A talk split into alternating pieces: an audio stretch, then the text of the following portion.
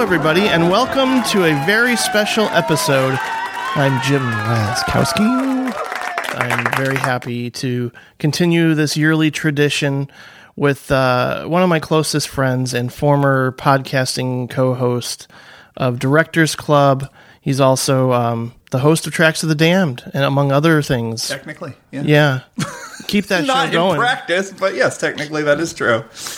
Welcome to the yearly birthday podcast special, a new tradition that uh, we're just doing for fun. You know, we had a good time doing it last year, and I, fe- I wanted to keep doing it. And I like this little th- thing where we sort of assign each other movies as as, as gifts. Okay, yeah, Yeah, you know, and catch up. Sure. And let uh, you know f- our fans that are still remaining out there in the world uh, what we've been up to, and the you ones know. left alive. Yeah, Well, let's catch up. How you been doing? I've been doing really well. Yeah, Yeah. Uh, things have changed, and they're they're changing for the better. I would say. Mm-hmm. Uh, I've I've I've recently announced um, on my actual birthday that I'm leaving Facebook for good. Oh, I didn't done. know that. Yeah, I'm done. Congratulations. Yeah, haven't officially done it, but I'm going to for sure. At the end of the month. It's like I have to give people enough time to prepare, right? No, Prepare I- what? that's it's a ridiculous thing. I almost like went, oh, why don't I just do it now? Yeah. What, what's what's the matter? Just You know? vanish. I'm going to figure out a way to keep the, mm, you know, the now playing network Facebook, and you know that way I can post about podcasts and stuff still. Especially when people have great episodes out there. There's a lot of great shows, a lot of great podcasts on the Now Playing Network uh, that you can subscribe to. There's a couple of new ones, including one that you were just on, What's that? Genre Grinder. Oh, that's right. That is on the Now Playing Network. It's pretty cool. Yeah, it's pretty good. Yeah. Gabe's good people. He is. I remember a long time ago when I think when you did that horror movie show podcast, I was, that was my first thought. I was like, I really hope Gabe gets his own podcast sometime. Yeah, that was a lot of fun. Yeah. yeah. And we talked about uh, proto slashers, which are slasher movies or movies that one could consider slasher movies that came out before Halloween. I enjoyed the discussion on Hangover Square quite a bit. I actually learned a lot. Yeah, absolutely. It's a good movie. It's a It great is. movie. Yeah. All Yeah. of those uh, John Bram sort of Fox horror movies are been have like nice Blu-rays from Kino Mm-hmm. and are kind of worth seeing, but especially Hangover Square. Yeah. And uh, I believe Gabe and I are going to do an episode on post, I don't think it's post apocalypse. It's uh, Apocalyptic. Mm-hmm. nuclear fallout movies. Like, Sure. Mm-hmm. You know, like your Miracle Mile, The Day After. Uh, th- is it Threads? I think. I don't think I've seen. Uh, this might be a subgenre I've seen zero movies in Mm. because I didn't grow up in the '80s. Yeah. Well, th- it's something that terrified me as a young child. So Sure. even now, when I'm watching people being disintegrated uh, after a you know a nuclear warhead annihilates a particular town, it's it's you know it's I, I think it's also that I've mentioned this before, but the the scene in Terminator 2 is you know on the playground Mm-hmm. Oh, sure. that that really gets to me, gives me nightmares. I feel like by the time I was aware of anything, like Berlin Wall had fell, Cold War was over, and like with me, nukes are like a hilarious sort of overpowered weapon that's in video games I played because it was like by the time you got to the late '90s, they were just like, "Fuck it, you're shooting nukes at each other," Yeah. because who cares? Exactly. So it'll be fun to discuss that. Genre Grinder is uh, a great show. I know his next episode just dropped. Uh, and then Colin Suter's great podcast, Christmas Movies, actually, with him and uh, Carrie Finnegan is a lot of fun. A lot of a lot of fun to listen to. Um, yeah, I, I'm very happy with how things are going with the Now Playing Network in general. So I'm I'm determined to keep that going and make sure people know about the podcast episodes. But as far as like updating what's going on in my life, or here's a picture of my cat on Facebook, I don't need to do that shit anymore. I don't Mm. I don't feel like it, and I don't need to you know be a walking billboard and Are you prepared for none of those people to ever talk to you again? All right, 'cause Yeah. that's that's definitely what happens. Like as soon as you're out of sight, you're out of mind. At least that's what happened with me. I don't know. You're probably more popular than I was. no, I mean it's like hey, drop me a text or an email. That's They cool. won't. That's and I know. yeah, it's, it's like that's like the insidious fucking thing about social media is like there people think emailing is like a fucking hassle. Like people don't use email. That's You- I've if you- noticed Mm-hmm. I, that, I yeah. give like oh people are, oh you want to you know you want to contact me you know here's the email address and people are like sort of giving a side eye but it's like no that's I, what are- what are you gonna do? I'm staying on Facebook. Or not? I'm, jeez, I'm staying on Letterboxd. Mm-hmm. You know, so people can catch me there. Yeah, but You know. they can't really contact you necessarily. Yeah, that's true. But And the people who do, you- you're just like, Ugh, go away, go away, Cookie Man. but Cookie Man has such great things to say about Oh, your man, reviews. Cookie Man is the guy who shows up on a review I wrote in 2014 and was like, "Uh, maybe you didn't realize this." And it's like, dude, I can't fucking remember a movie I saw two months ago. What? Are, what are you bothering me with this shit about? I don't like Cookie Man. Hmm. That's me though. Okay, that's fine. I'm I'm I've I am uh I'm fully poised to become like truly antisocial as I get older. Like I feel like by the time I'm 40, I'm really going to be a fucking hermit and it's I'm like kind of look, looking forward to it.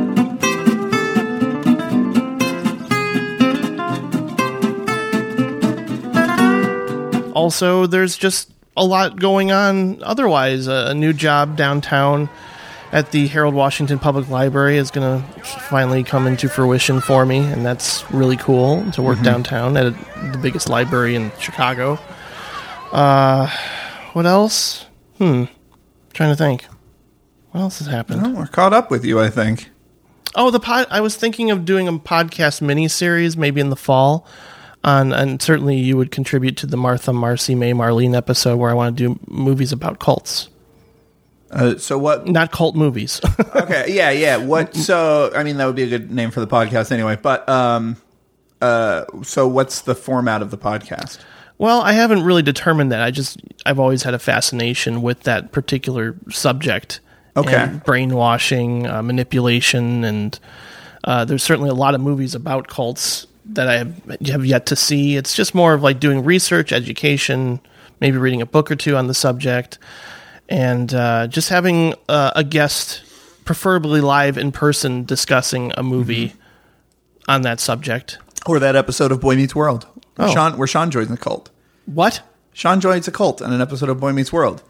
And Corey's like, Sean, this isn't like you. And then Sean's like, Corey, you don't get it. You didn't grow up in a trailer like I did. This really happened? and then that, uh, a but very like, special episode. It must have been. Cor, uh, Sean has like one of the teachers at their high school is becomes Sean's guardian because he's like Mr. Cool motorcycle teacher, and he like does some tough talk to the cult leader. He's like, "So you better back off," and the cult leader's like, "Oh, "Okay." And then Sean's like, "I guess I do do have love in my life." Wow, Mm-hmm. this is special. I, I'll have to watch this Yeah, yeah, yeah, yeah. for research. For for sure, it's Yeah. one of the seminal texts about cults.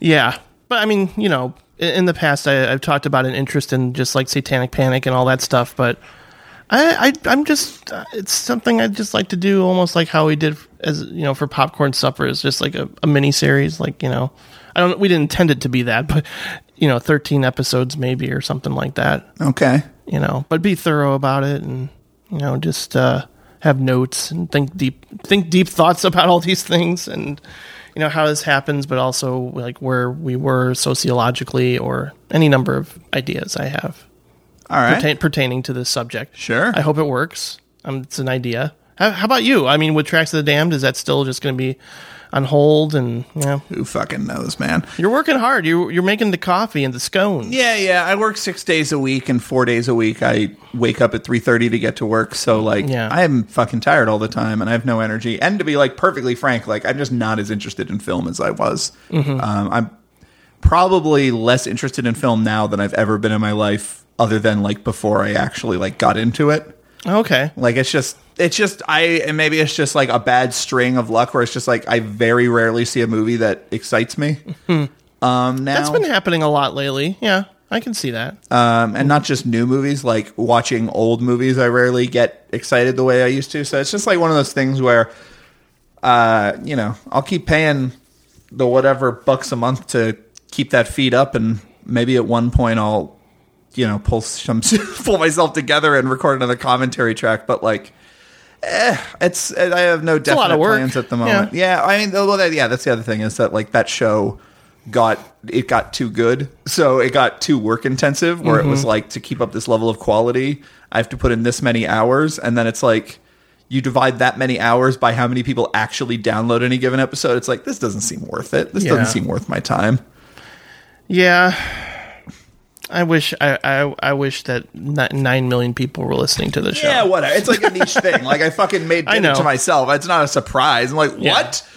People don't want to sync up a podcast to an obscure out of print horror movie from the 40s. This is ridiculous. This is an Mm. outrage. This is people. People don't have. Uh, people don't have. Uh, you know, they have any. They don't have any. What's the word? Standards anymore. They Hmm. Yeah. don't know what's good when they see it. I'm misunderstood. I'm a genius. All that sort of stuff. It'll be one of those things like ten years down the road, people rediscover and you know. I mean, Call- call I, it- I mean, people, you know, they're there, and the names of the episodes are just the names of the movies. So people will do that thing where they search iTunes for the name of a movie, and they'll stumble Yeah. upon something, and they'll write me an email like, "I'm going to be on, um, I'm going to be on this podcast called Texas Chainsaw Massacre Minute."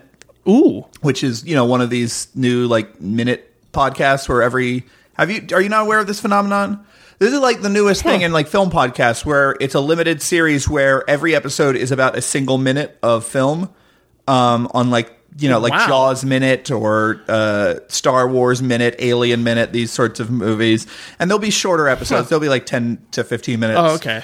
um but they'll just talk they'll just do super deep dives into I feel like there's like a series hosted by different critics where they maybe Ebert did this, like where he just goes frame by frame on a Well, movie. yeah, yeah, yeah. Well, Ebert, That's interesting. Ebert didn't do frame by frame because literally, when you're talking about movies, you're talking about like if, if a if a shot holds. if a shot holds for more than a second, that's Oh, he- literally he- he 24. pauses when yeah, yeah. something It's cool- shot by shot. Yeah. he'll pause each shot Right. Uh, and like that sort of thing. But this is very.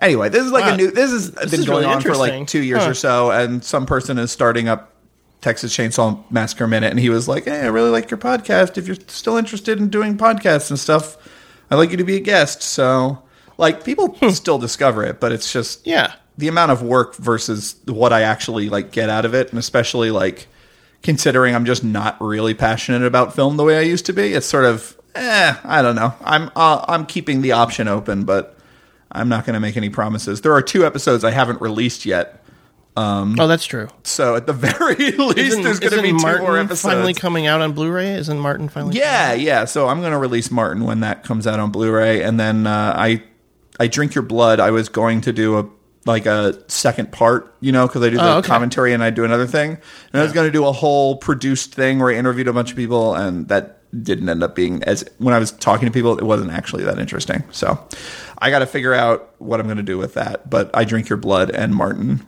two very very good uh, 70s horror films. No, for sure. yeah, no, that's cool. I mean, I understand too. It's like I think this has happened before, and I probably have said this before in s- on some form on some show, but watching a bunch of new releases for WGN certainly burns me out pretty quickly. Yeah, yeah, for sure. I'm just like, do I need to see Detective Pikachu? No, but I mean, they they, they kind of want me to, to ha- you know to have an opinion on it. Mm-hmm. Like, I'm not the right person to have an opinion on that movie. I don't Mm-hmm. I don't care. It didn't look interesting. I don't know anything about the Pokemon lore or uh, any any form. You don't of know that. about the rich Pokemon universe? No, I You don't. couldn't do the poker rap right now? no, I couldn't. I could do a polka rap, like Weird Al style. okay, or I'm going to something. challenge you on this. Do a poker rap. no, I can't. Never mind. motherfucker. I should probably w- watch what I say yeah. because then it, it'll Start actually be claiming challenged. outrageous things. It would just be me, you know, talking over. I actually, I an kind of like just accordion. going to, like, because I get off work at 11 a.m. because I'm, you know, I'm Yeah. opening a coffee shop. So my shift starts super fucking early and I get off at 11 a.m. and, like, just going to, like, the nearby theater and, like, catching a matinee of whatever happens to be playing is fun. Yeah, I kind of like that. Like, but, that's like, how it used to be. And then you know, I got caught up in the podcasting and having to have an opinion. And Yeah, You know? yeah. Like I could, no matter what, I've written a review. I've written a review of basically every movie I've seen yeah, you're keeping that up pretty well over on like, two- Letterboxd.com. since like 2013. So like, pretty much no matter what, I can write hundred words about. Sure. something. it's no problem. But if you have to be like. Should you see it this weekend? Where do you spend your entertainment dollar? Then it's like, oh god, I Mm. don't want to be part of this fucking system. Yeah. I don't want to tell. I don't want to like. If you're stupid enough to think that that new Robin Hood movie could be worth anything at all, then like fuck you. Like go see that movie, you idiot. like I don't, you don't need me on the radio telling you that the King Arthur movie that Guy Ritchie made is terrible because you have fucking eyes, and if you can't watch the trailer and know that that movie's terrible, then go to hell. Like who cares? I agree. No, I agree. I like I told you, I'm like I'm like really primed to be Mister Antisocial uh, you're, you're, Hermit. you're, you're turning into Harvey Pekar. Eh, I know I don't think you're a curmudgeon, though. I think you genuinely care about the human race. that's a loaded statement. I wish I didn't. No, I just uh, yeah, I'm I'm leaving WGN at the end of the month as well Mm-hmm. because uh, yeah, I'm going back to school. I'm going to get a master's. I want to be a real librarian. you Oh, really? Yeah. I didn't realize that. Uni- Congratulations. Mm-hmm. University of Illinois. Uh, so I'll be doing it online, and it'll you know it's it's, a- it's going to be pretty cool. I think it'll take a couple years, but once I do, I'll hopefully make a decent salary with wherever I'm at, or if I want to go to a different library. I just love libraries, and I love being a part of that institution. You know, and uh, certainly being able to uh, recommend movies to people is a, is is a treat, and helping people. You know, sometimes it's something as simple as like turning into a, a PDF into a Word document. I do that, and you know, I'm going to learn about reference and research questions and databases and nerdy things like that. So Dewey and his decimals. yeah, I'm- Well, I- congratulations. Yeah. So that's that's another plus. Mm-hmm. And uh, I'm looking forward to that. Uh, we've also we're also musicians. That's how we met. That's how this whole thing got started. Yo, Uh, Huge square quotes around calling me a musician, but sure.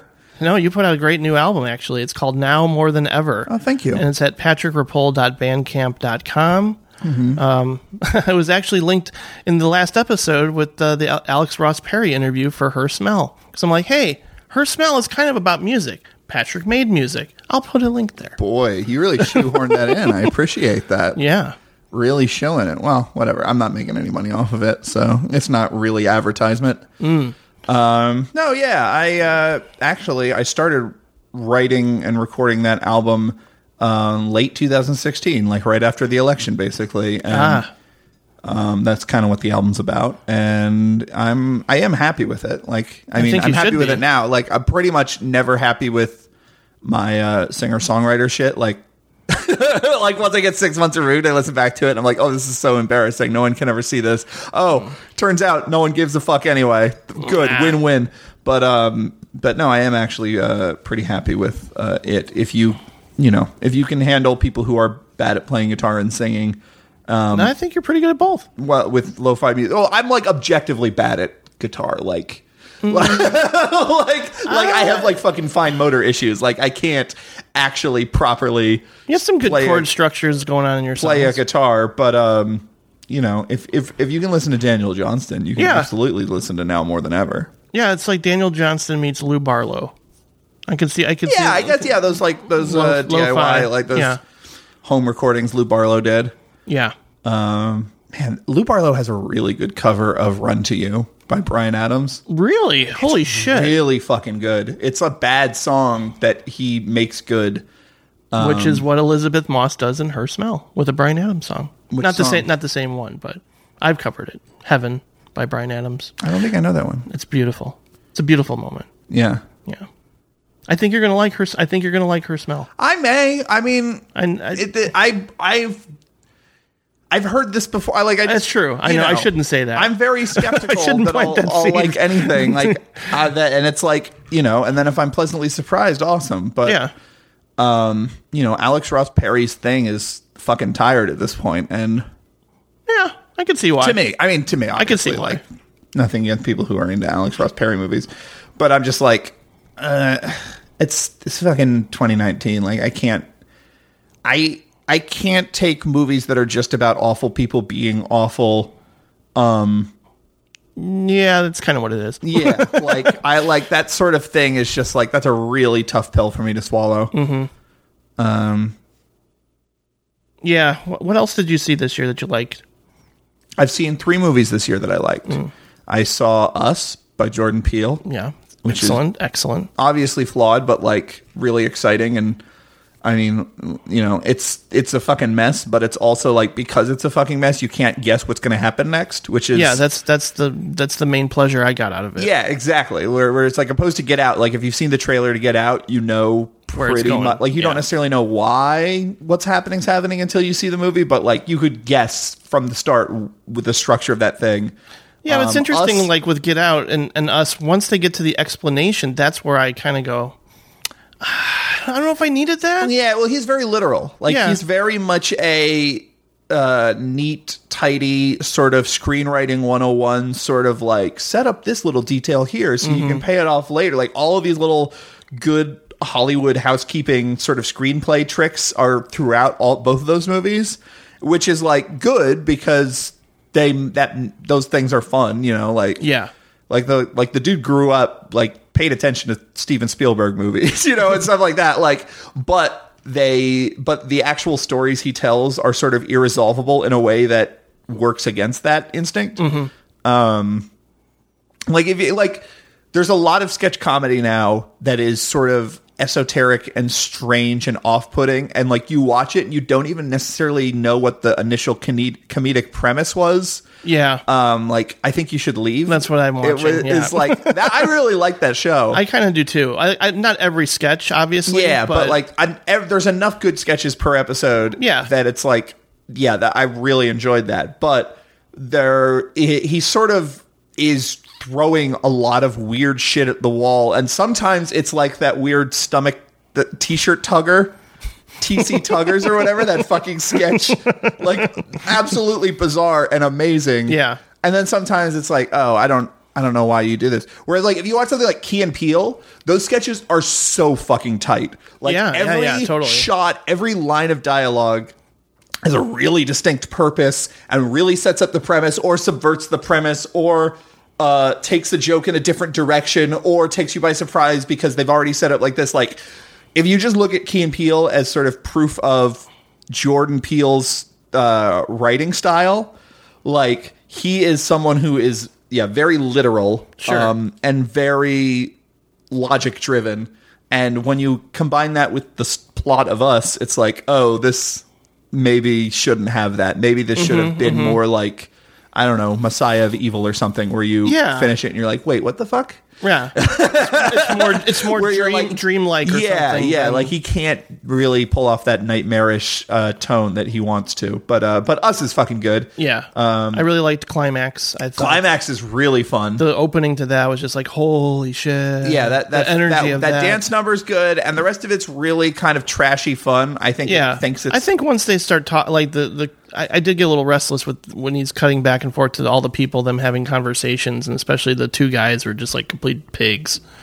You know, Well, I mean, I, they're they're counterbalanced by everything. Like I, I thought you need that because once the shit actually hits Yeah. Mm-hmm. the fan, like you really need to have a good idea of who those people are because that is what informs your understanding of where they go once they all are all freaking out on acid. Yeah. So like I thought that sequence was all very good as far as just a way of establishing distinct identities Sure. Mm-hmm. for everyone um, Yeah. and making sure that the rest of it had any I thought it meaning went at on a all little long, but other than that, yeah, it is a little long. You're no, I, I agree with you there, but uh, I did enjoy that. Yeah, me too. And then there's but there's just some stuff where it's like, oh, I think he's like, I think he thinks he's really pushing your buttons and is really saying something. And like, I'm not from France. Like he like the way that movie proceeds. If it was about, you know, France has some really bad shit uh, going on as far as like Islamophobia, as far Oh, as yeah. the, in general across Europe, there's like a real fear of like refugees and immigrants and Mm-hmm, stuff like that. And like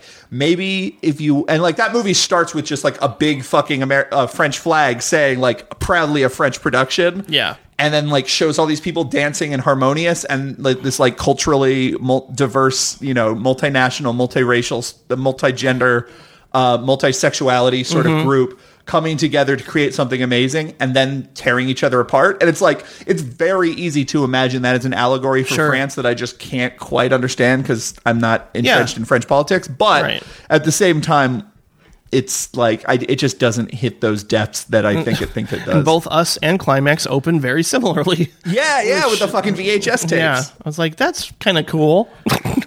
what if all movies did that? Oh, I here can't are take here it. are all my influences. That's like if you watch like shot on video movies from the '90s. There's Mm-hmm. fucking horror movie because they're just shooting in there because they're all horror dorks and they're all shooting in their own houses and Yeah. bedrooms. So it's just like you're just constantly seeing fucking Night of the Living Dead posters everywhere, and it just makes you groan. When I made my movie, I actually had to redecorate my fucking living room so there Oh, yeah. wouldn't be movie posters because I was just like, that's gonna take edit. That's gonna take people out of the movie if they see. That's a my good point. Autographed Hot Fuzz and Maniac Cop Two posters. right. They'll So- be focusing on that. They'll or they'll at least notice. it. Yeah, or, or they're like, "Oh, is that supposed to be meaningful?" And it's like, "No, I Mm-hmm. just shot my apartment because I it's a no budget movie." Um, so like, yeah, we redecorated for that very reason. Mm-hmm. So I like, yeah, I it's kind of corny. I think the VHS things. What was the third one? Probably High Life, right? Yeah, High Life's fun. Yeah. Aga- Another movie I don't think is actually that deep. I I feel like it could be, but I'm, I didn't pick up on it. I, I believe it not to be. Okay. Um, especially like I think I watched Beau Travail like two days beforehand. Beau Travail's fucking Mm. I need to watch insanely that. good. Yeah. And then compared to that, like High Life is Did we watch that for our Claire Denny episode? Gosh, Yeah, I did. Okay, yeah, I must we watched 35 shots of rum, definitely um, white, material, and I yeah. Mm. think I watched Beau Travail as well. Because that was the first time I saw that. And yeah, Beau Travail is a perfect film. Yeah. Um, and uh, but like High Life is the attraction is Robert Pattinson acting with a baby. Like the Yeah. attraction is just sort of like I, I, n- I never would have expected me to be like I can't. I just want to watch him on screen in general all the time. Now. Yeah. I think he's a compelling presence.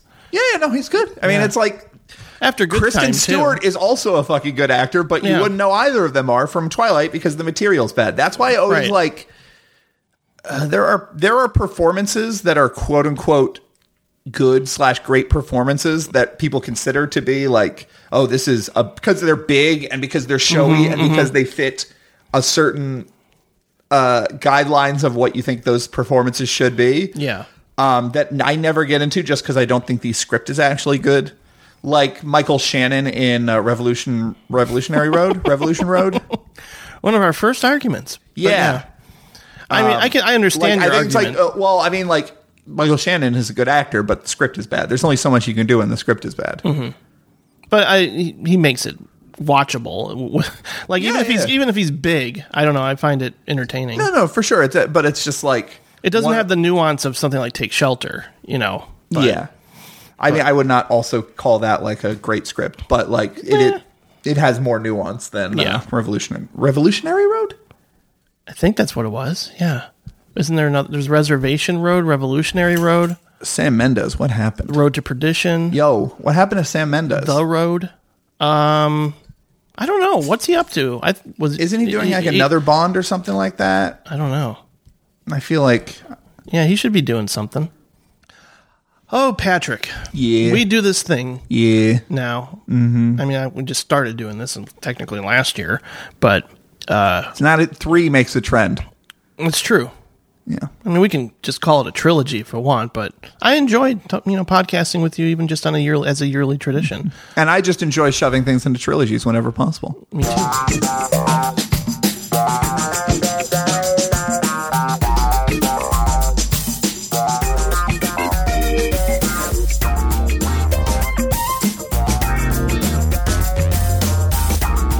Couple of movies, or one movie, I should say, in each that uh, you know might find interesting, or hopefully have a lot to talk about. So that's but that was the idea last year. yeah, and we chose two I very would- I- interesting I do movies not to have talk a about. Computer in front of me, so I cannot relate uh, to you, fine audience members, what I went through when I opened my email one morning.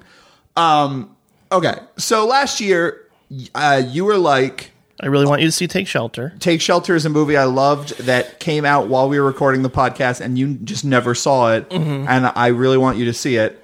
And then I was like, okay, me and you, we differ on the Phantom Thread. I just saw this movie that I think sort of does the Phantom Thread, but better. And I think that would make an interesting conversation. So you see that. This year, I get like four emails from you, like, what about this French movie from the 30s? I don't think it's on DVD. I don't know how you can see it. Hold on. Wait, no. What about this movie? Uh, wait, this sounds This- this good. Russian movie I was Actually, looking we're gonna. for. Yeah, it was like some Russian movie, and it was like, actually, uh, let's go with this Hong Kong action movie. So like, I don't- I don't These are understand. not movies that you have deep attachment to. That like, what was what was your thought process behind this? I, well, I guess I could I could have gone similarly and be like, Patrick, you still haven't seen Beasts of the Southern Wild. Yeah, that's what I was expecting. Like, I know. literally, when you even mentioned that us doing this episode again, I'm like, well, I guess I'm finally seeing Beasts of the Southern Wild. I, I don't know. I th- at- at some point I was like, I, let's just have fun. Let's have a fun experience with a movie. Okay, but it's like you hadn't you hadn't seen the movie when you I know. assigned it, so you didn't know that would be a fun experience. But I kept reading all these good things about it, and I'd never seen it. I never. I'm not familiar with the director. I mean, I've You're heard, a little familiar with the director. I've seen Iron Monkey. He's also the choreographer of like The Matrix. Oh, okay. Yun Well, Wu Ping. yeah. Well, that makes sense. That makes sense. No, I actually knew nothing about this movie, and when you asked why I chose it, I honestly couldn't remember. But um, I guess that's that showcases my brain's becoming more and more decrepit as I get older. Sure. But uh, my theory is right now is that since it, it's a 1989 film, I may have come across it while doing research for the other yearly tradition yeah. of doing a retrospective show. Like it was probably on some list somewhere, and I just put it in the in the back of my mind.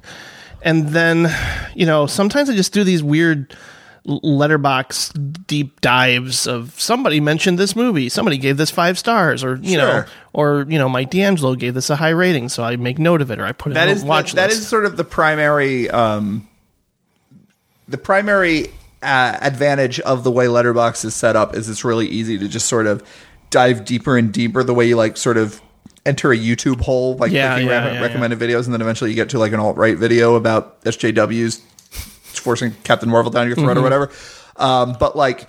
Uh, but on like Letterbox, you can always see on any movie page if anyone you've seen it, if anyone you follow has seen it and what they thought right. and yeah, you can discover some really cool stuff that way. I think it was.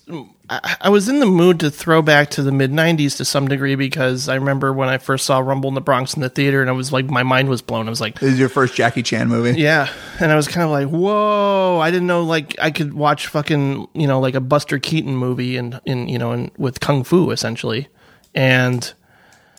I I came across this title and obviously there's this is what the fourth in the series, so I was like, well, We, we should just say the title of the film is In the, the Line, Line of of Fire Duty. 4. in the line of duty In the for Line of Duty 4, technically, but also that is a title that in it's actually part of a series not called In the Line of Duty in Hong Kong. Like it's called like Mother Policeman or something like that. like the female lead is the sort of recurring character in this Ye- series. yes, Madam series. Yes, madam. Not mother policeman. Yes, madam. Three, I think, is the other. So, like, I don't actually know the lineage of this film, but luckily, you don't need to. You just it can stand on its own. Yes. the plot is kind of irrelevant.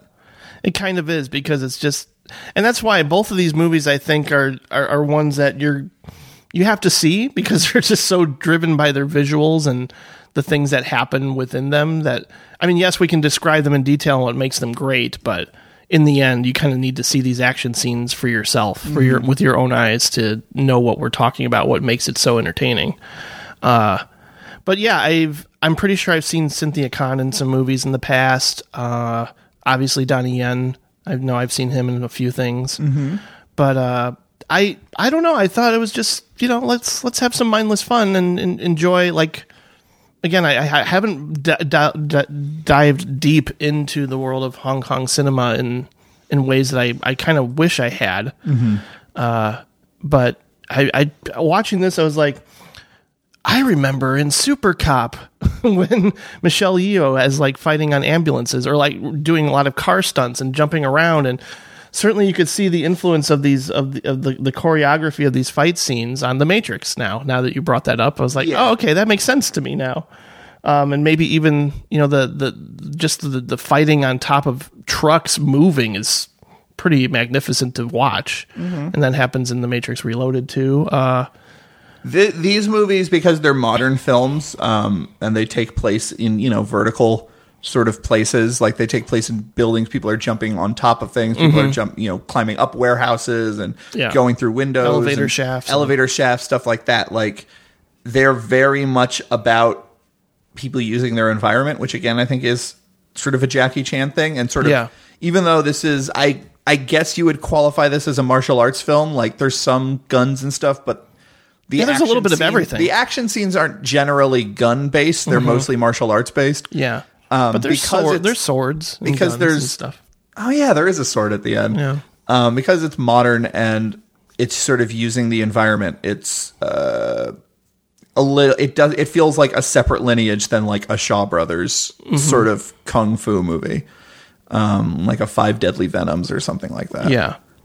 And just some of the the the nemesis in this film, a lot of weird. The, the guy in the motorcycle, or you know, the, the, there's a fight between Yen and uh, I think this guy. This guy's name is Michael Woods, where he, he's the bad guy in the motorcycle, and they get into a big joust and Yeah. all that. Uh, just some of his facial re- expressions are hilarious. Uh, just it's and he's like he's like spazzing out when he's fighting, you know, and it's it's something that I think is very funny to watch, but also really intense. And and as someone who recently have done done sound design on a movie, I'm watching this going, how the f- like the sound design? How do you how do you fucking you know edit those sound like every single punch? What do you mean? I mean, every single punch and kick has a sound effect right after it's done, or right when, right when there's contact. Yeah, yeah, I like mean, it's- that. yeah.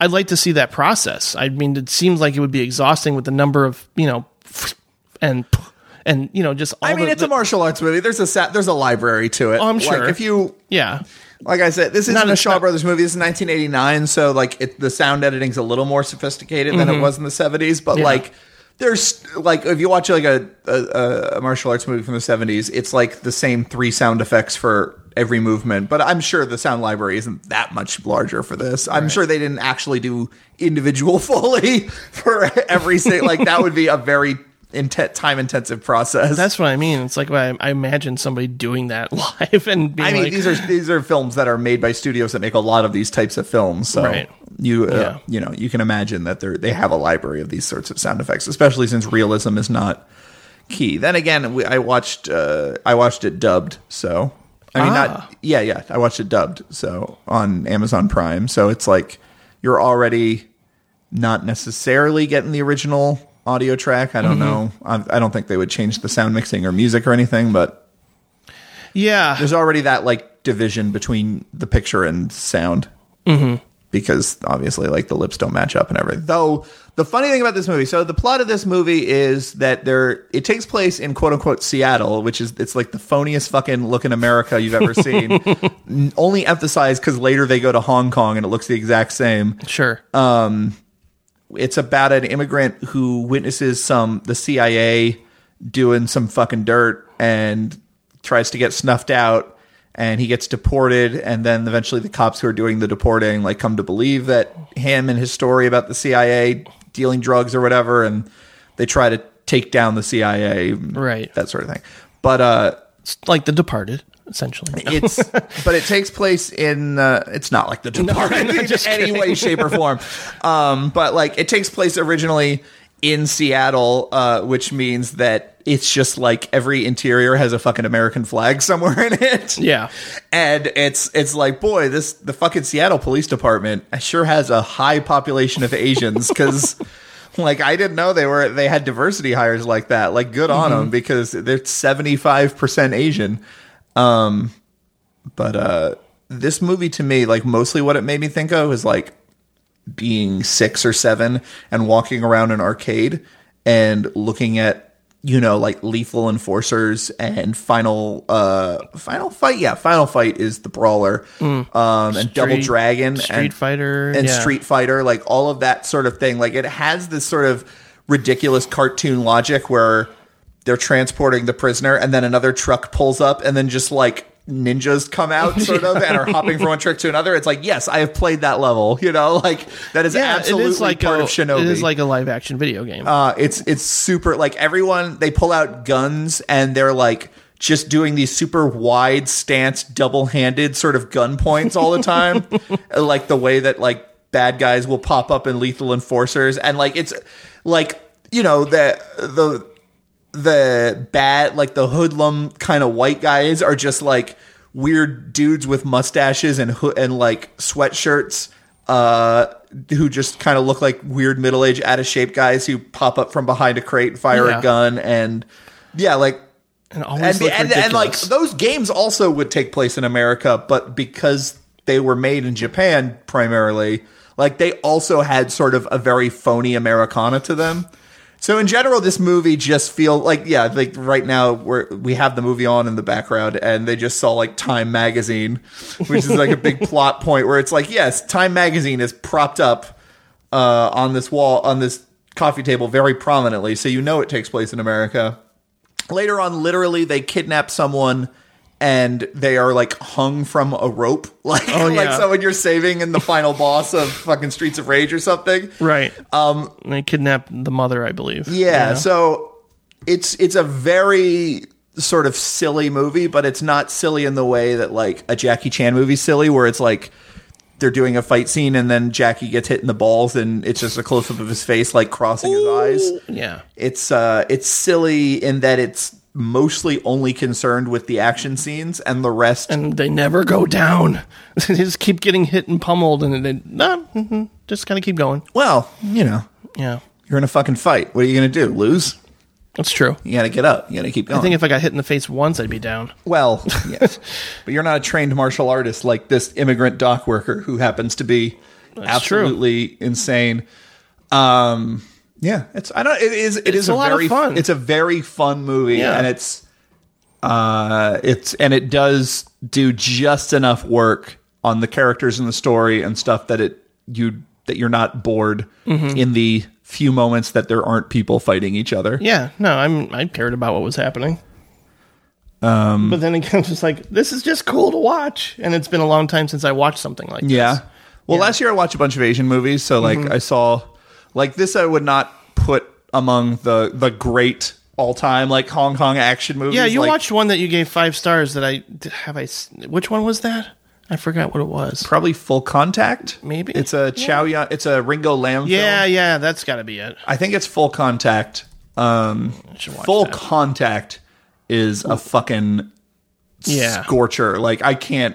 Full Contact is way like I, I like it because John Woo movies. Here's the thing: like John Woo movies, they kind of want you to care about the characters and like the themes sure. and the sort of overwrought melodrama. And I never give a fuck about any of that. Like I really think like no, these are all bad people. Like this dirty cop is a bad cop, and fuck him. Like all those characters, I just Mm-hmm. Yeah, don't. the, the killer and hard boiled are kind of bloated sometimes. Yeah, they're like- just with the plot. whereas full contact is just nasty and grimy and nonstop fast paced and just it's, and like just unbelievably imaginative and it has some of that same sort of video game feel to it which isn't necessarily inherently a video game quality as much as just what i associate a lot of those kind of signifiers with but Sure. um, yeah, full contact's fucking great. And it's this is in full contact. I wouldn't put this on in the realm of like certain Johnny Toe movies and stuff like that, but uh Yun Woo Ping is really good at staging fight scenes. Um and it was funny watching this right after seeing um Avengers Endgame. And, like this is how it should have been. like not just well, not just Avengers uh, Endgame, but I also saw like uh, what Black Panther and uh, Guardians of the Galaxy two and uh, Thor Ragnarok. Thor Ragnarok and uh, Infinity War. So like I saw is how you do I saw action. all these Marvel movies in a row that are just like, and then you sort of watch a screensaver. You watch two people. Yeah, right now we're seeing a fight scene as two people are fucking sword fighting with shovels as their motorcycles ride next to each other. The other thing Yeah. you watch these movies and there's just like some really dangerous stunt work. And I you're like, know. and You're like, how, how the fuck did boy, they get away with these this? people sure as fuck don't have a union. Like, you almost Yeah. kind of feel bad watching people like get kicked out of a two-story window, and then in one shot you see them just land on their fucking neck. Like it's, it's, it's, it's rough. nuts. Yeah. Um, the other thing I love about Yun Woo Ping is in this movie, he keeps finding ways to have airplanes in the background. Like, I think he just knew the flight paths of airplanes and would just time a shot so that, like, people are riding their motorcycle as an airplane flies behind them. Um, I, I guess it's just like for production value, but it, it ends up being really fun. Uh, like, just like just seeing all these fucking airplanes everywhere. Like, they're all fighting right outside the airport. some extreme sports going on as Yeah. we watch this right now. But uh, yeah, like so, I'd, be, I'd it's- be interested in seeing more films of his. I, he actually did a Crouching Tiger sequel. yeah, that's on Netflix. Mm. I don't, I didn't watch it, but it's a Crouching Tiger sequel, so I'm sort of Oh, it's against gotten it terrible reviews. in spirit. Yeah, that's a shame. But yeah, no, I've seen Um, Crouching Tiger, Hidden Dragon was probably seen- the first I- martial arts movie I ever watched. I've seen some of the Ip Man films. Yeah. Yeah. The Ip Mans are good. Did he direct those? He did the latest one. Oh, okay. I guess it was last year. I- hmm. Are you talking about the because there's a lot of Ip, different Ip Man series? Are you talking about the Donnie says- Yen Ip Man? Yeah, the Ip Man Legacy. No, I is don't think what- that's. It says he directed it last year. I don't Master think that's Master Donnie- Z. I don't think that's Donnie Yen Ip Man. Because there's Eh, Ip oh, Man you're right. one, two, I guess and not. Oh, three. Um, and it was those produced are by the Donnie Yen. Those are the Donnie Yen films. Okay. But there's also because Ip Man was an actual historical figure. It's not like Ah. someone owns the copyright to him. Right. So there's a lot. Once those movies were successful, there's a lot of fucking Ip Man movies. Hmm. I think technically the Grand Master, the one Kar Wai movie, is also an Ip Man movie. So like, there's a lot of Ip Man movies. Okay. Uh, There's Yeah. ano- there's another sort of action comedy. I would I guess I would qualify this as like an action comedy um in some oh ways. yeah, I, I I laughed quite a bit. uh and uh there's another action comedy he did that's more traditional martial arts film and I can't remember the name of it. It's like White Panther or something like that. Hmm. And that's also on Amazon Prime. Yeah, cool. I I like I said, I think it was more of a curiosity and sort of wanting to revisit Mm-hmm. this genre that I sort of I'm, not, I'm Didn't no pay much expert on attention this sort to of it. thing, so unfortunately, I don't have a lot more insight into this movie. no, No, I, I, don't either. That's this in that's like the thing about both of these movies. Like I said, it's you have to see it to to really know it, and if you haven't seen it, I don't know if a conversation about it would be very interesting. I I'm would saying- I would say five minute, centimeters per second. There's more yeah, going on. yeah. Oh, for sure, thematically and whatnot. Yeah. Um, but no, I yeah, I, I'm glad we watched this, and it kind of makes me want to watch more, just Mm-hmm. just for fun, you know. You should.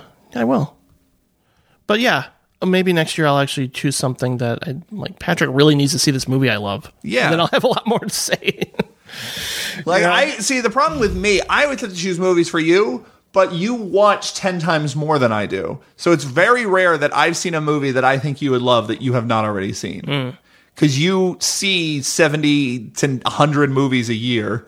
Like not I mean like in the 2016, you saw that many 2016 movies, basically. yeah, you're right. So like that's what I mean. Like by you see more than that a year, but like you guess- watch though you watch you stay so current that it's not frequent that I can actually like catch one that you missed. Right. Whereas me, if I don't think I'll enjoy something, even if it's getting rave reviews, I'll usually ignore it. Mm.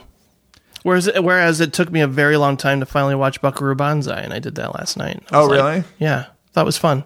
Didn't think it was amazing, but I thought it was fun. It's been a while. Yeah. I think that that's amazing in context, but Yeah, yeah. No, I could see that. I think It's really once inventive. It's, once it's been hyped up, it's it's a sort of thing that's it's not necessarily so amazing Mm-hmm. on its own. yeah.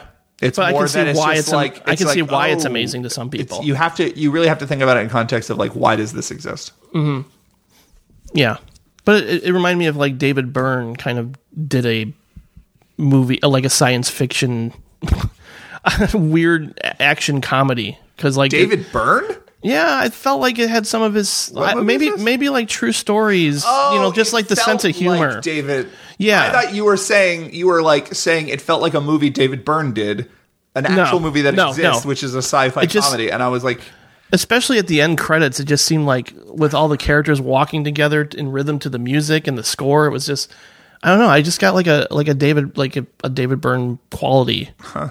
Maybe it's because I recently rewatched True Stories too. That was like just a weird sense of humor going on here that I love. i mean there was a there was a very wi- there's it was like a time period of a lot of like willfully uh cultish kind of movies like willful cult sensibility like you also have like it feels more of a piece of something like streets of fire okay. or a, like i don't know even like rumblefish or something where it's just Mm. like these movies that are very willfully trying to be the film equivalent of a different sort of a cultural thing where this is like an old serial um, or like Rumblefish is, you know, like a juvenile delinquent kind of movie from the 50s and kind of feels like Yeah. film noir or Uh, Streets Maybe something of like- Fire is something like- like, very throwback '50s rock and roll greaser Yeah. sort of a thing. Earth Girls Are Easy. Yeah, like kind of it, thing. It, it feels it's it's It's like a, it's a, again, I've, I use this term a lot, but it is a, a, ge- a genre mashup that is just encased in this Mm-hmm. but weird Buckaroo sensibility. Mm-hmm. Banzai it goes further than I think any of the oh, Rumblefish is. I mean, Rumblefish is an art house film, so it, it kind of exists in a different place. Buckaroo Yeah. Banzai is.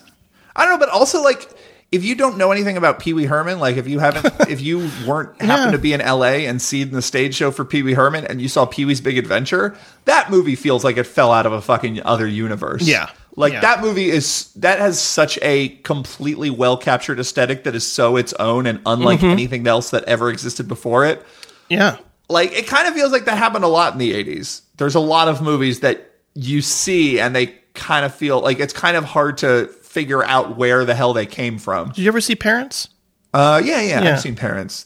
Yeah, just something uh, like an, a really idiosyncratic movie that you, something like you haven't seen before. I mean, you could say like, "Oh yeah, it's got some Lynchian qualities to it," but it's just you never seen anything like it, and that Yeah. that, that that in of itself is exciting. And uh, I kind of felt that way recently about Under the Silver Wa- Silver Lake too. Mm-hmm. Although, again, it's one of those movies where you can go, "Oh, I can see that influence or that inspiration throughout." it. Thomas Pynchon is the thing I keep Oh. Yeah. hearing. Yeah, which I like. So, um, tell me about five centimeters per second. Because uh, how'd you come across this one? I think I probably came across it the same way you came uh, across the other movie, where I was just sort of jumping around uh, Mm-hmm. letterboxed. And this is from the director of Your Name, which was sort of a notable film of like two years ago or something like that. Yeah. Uh, he's an anime director, and I'm always interested. Like I've, I fucking absolutely adore the aesthetics of anime, except for I don't like fantasy. I don't like Japanese humor. I don't like uh fucking just over the top goofiness. I don't and like I don't care about like deep mythologies or people fated to do things or like Mm-hmm. they're like everything anime is about and anime is super broad spectrum of a lot of different things Oh, but sure. like generally speaking anime always puts me off and even the universally accepted beloved animes like, Studio Princess- Ghibli a lot of Princess those I think Mononoke are is terrible One of them, yeah. Where like I like I like Princess Mononoke a lot, but like I think like I I think there's a lot of even uh, Miyazaki films that are just sort of trash um, that I'm just not into. Um, so like I'm always on the lookout for like at some point I'm going to stumble upon the anime that I am into, yeah, and this is it that happened with me uh, with, five mi- yeah. centimeters per second. Although I think Grave of the Fireflies definitely worked. For I me mean, too. uh, there's exceptions. Like Yeah. Mm-hmm. Cowboy Bebop is a fucking incredible show, but like I I've never been able to settle into anime enough that I can just feel comfortable checking out anime and being like, well, maybe I'll like this, maybe I'll like this. I'm like, I'm pretty sure most people who would call themselves into anime don't like every anime. Like I like horror, but I don't like most horror movies. You know. sure. So like, but I does I do, I like so little of it that I generally don't feel like it's worth my time to even delve into it. Mm-hmm. Um, and I didn't even really like your name that much, which is I know I gotta change my name sometime. the the critically acclaimed. Yeah, I that's I don't really like James Eric. I'm glad know. that you went to Jim Laskowski. I agree. I don't really like that film that much, and the thing I don't like about that film is that it is like again this sort of fantasy, sort of high concept Yeah. thing that hmm It is high concept. You're right. whereas It's less relatable than five this. centimeters per second is super super fucking grounded in reality but it gets the melodrama through just sort of naturally what your emotions are like when you're a teenager Yeah, um it's a so it's a film i want to say it's a it's in three, three parts. parts. it's like three episodes so you can call it i mean I, I was i always thought of it as an ova which is the term for anime that's direct to video so like a lot of anime is not something that airs on television it's something that they create a limited series that debuts on dvd or streaming or whatever and that's ova um i don't know what it stands for but uh, original video anime let's say that I like that. um, at any rate, I thought it was an OVA, but it actually did have a theatrical debut before anything else, so it is a film. oh, I would love to see this on the big or- screen. Or it's maybe it was like I don't know. I don't know what the fuck the origin is, is 'cause- but at any rate, it's a three part, um, one hour long film slash ser- series that takes place over a long period of time about this character um, and sort of this girl he was very uh, close friends with and fell in love with who moved away um, and it's okay so the uh, the chief the most striking thing about this series is the editing it's it is it is directed and edited in a way that no animated movies basically ever are because it's absolutely fucking ridiculous and i can't imagine how expensive this was or how because the thing about animation is that you can draw a background and then you can have multiple scenes in this background you only need to have the background drawn once or something like that Yeah. like the or in anime especially like a lot of keyframes are reused and stuff because people are talking and it's it's more economical to Right, not right. have super tons of bespoke animation for every single moment of your show because that just gets way way more expensive than a comparable like scene in live action or whatever Sure. this especially the first episode and especially like the first 10 minutes it's like maybe three shots every two seconds. Like it cuts so fast, and they are all super striking, detailed images. Uh, so it's Gorgeous. just like this super crazy montage set with this voiceover, um, this very melodramatic, sort of emotional, angsty, you know, teen sort of voiceover with this dramatic piano music playing. So like in some ways, it has a very anime sensibility, but it's all modern Tokyo. Um, the first part is at least, and it's all uh, just absolutely gorgeous looking. Yeah, every shot is it, again. It's like one of the. It's almost like when I was watching uh, Tree of Life again recently. It's like I want every frame of this on my wall. it's just so beautiful to look And, at. Mm-hmm. Or and it's like it, all, it reminds me of something like sort of upstream color almost, where it's like yeah, the way it's, especially at it's the very beginning, fluid. It's yeah, it's just super fluid about flowing from one idea Yeah. to the next, and it's not particularly concerned about whether or not you're following what's going on. Mm-hmm. Um, like there's a lot of exposition that is given across through very fleeting images, um, because what's mostly important is about emotion. So it's about this.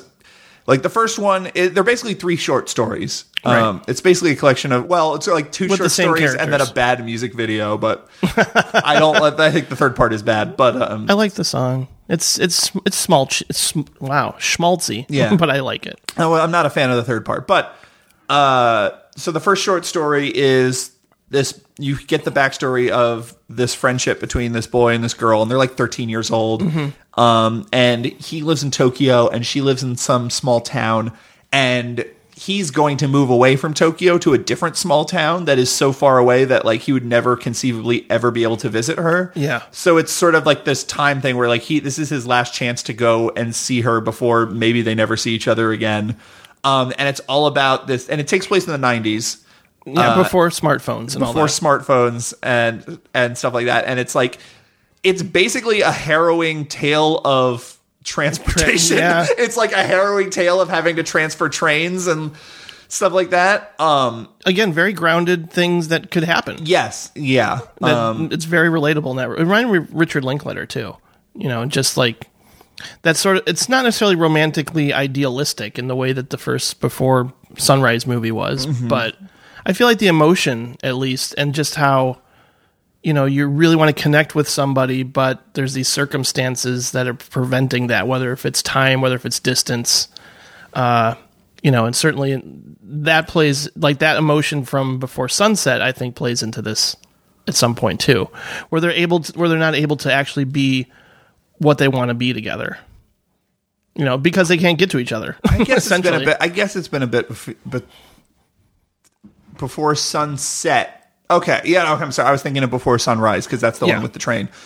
well, true, that makes sense too. Yeah. My mistake. Before sunset. Yeah, I guess I can see it. I think it's still an anime. Like it's still sort of precious and simplistic in a way that I think the Linklater movies are not. Mm. Um, about like I mean, and it's it's fitting. It's not like uh in a bad way, but it's just about 13 year olds. So like Sure.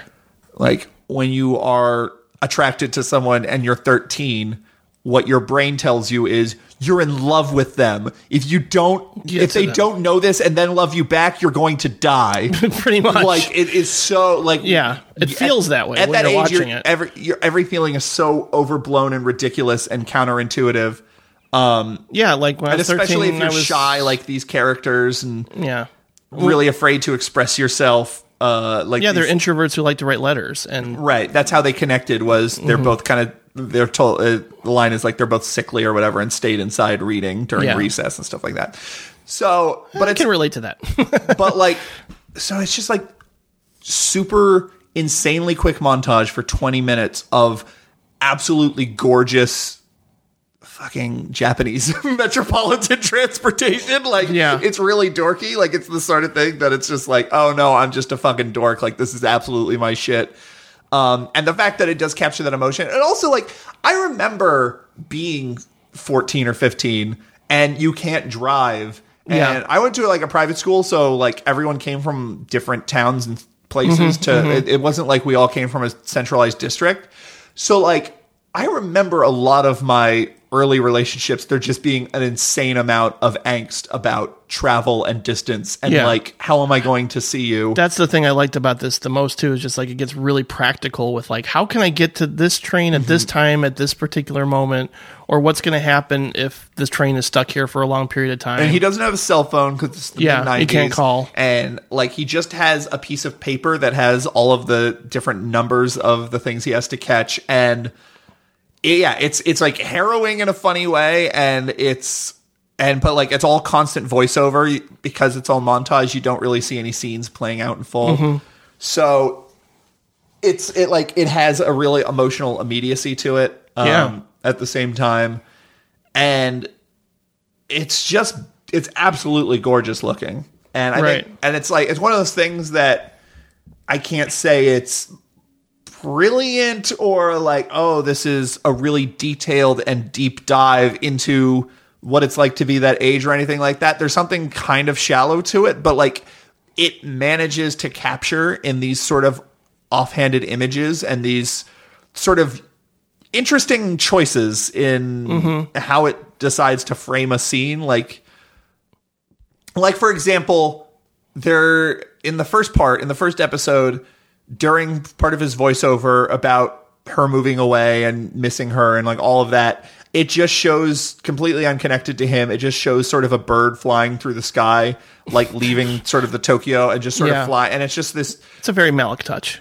uh, for a for a for a for a uh, for a for a film that edits so qu- with so quickly, like it's the first sort of long uh, time we spend with a single thing, and it's just this bird, and then you finally see that it is like gotten to her, and that is how it has chosen to depict the distance to you, and then later Yeah. in like. The third episode, I think, or maybe the second episode, you, there's like more bird imagery, but it means something different now because it's about a different thing. So, like, there's just, it's just every, it, the way that I think of upstream color, like, every choice it makes with its shots it's like it's both economical but also striking and surprising Right. what was And it the means what was the something. lynn ramsey movie that came out You were never really here? that one also kind of does that except i thought the material itself was kind of bad but like that is another movie where every scene is sort of done in a way you don't expect it to be told and Yeah. it's like super economically Again, it's one of those that subverts your expectations Yeah, with how like- it's edited. it's one of those things that you never ever see in animation because it is so insanely expensive and i don't know like it- if he just if this had a small crew that just sort of worked uh, as like a passion project for a very long time on it or if it did have a big budget or what like i don't actually know enough about the production Yeah, I don't either. details of honestly. anime or whatever, but it's so striking as- and that I, want to say like I think that first part, that first sort of short story is the best part of the film. Oh yeah, I agree. Um, second part follows him after he has moved and he is no longer the protagonist. The protagonist is a girl who is sort of in the same situation he was in where she's in love with him but she can't say anything cuz she's too shy and it has and they they are in the island on in Japan in the early 2000s where they were launching a space probe uh, out into the deep rates of space, Oh, which right, is it's a yeah. real thing. Like at, at, at first time I saw this, I thought it was sci-fi because I'm like, I didn't know Japan had a space program, but I looked it up and they actually do have a space program, and it's all like an actual time and place. Hmm. certainly thing that is- don't don't know mu- as much about it as Russia.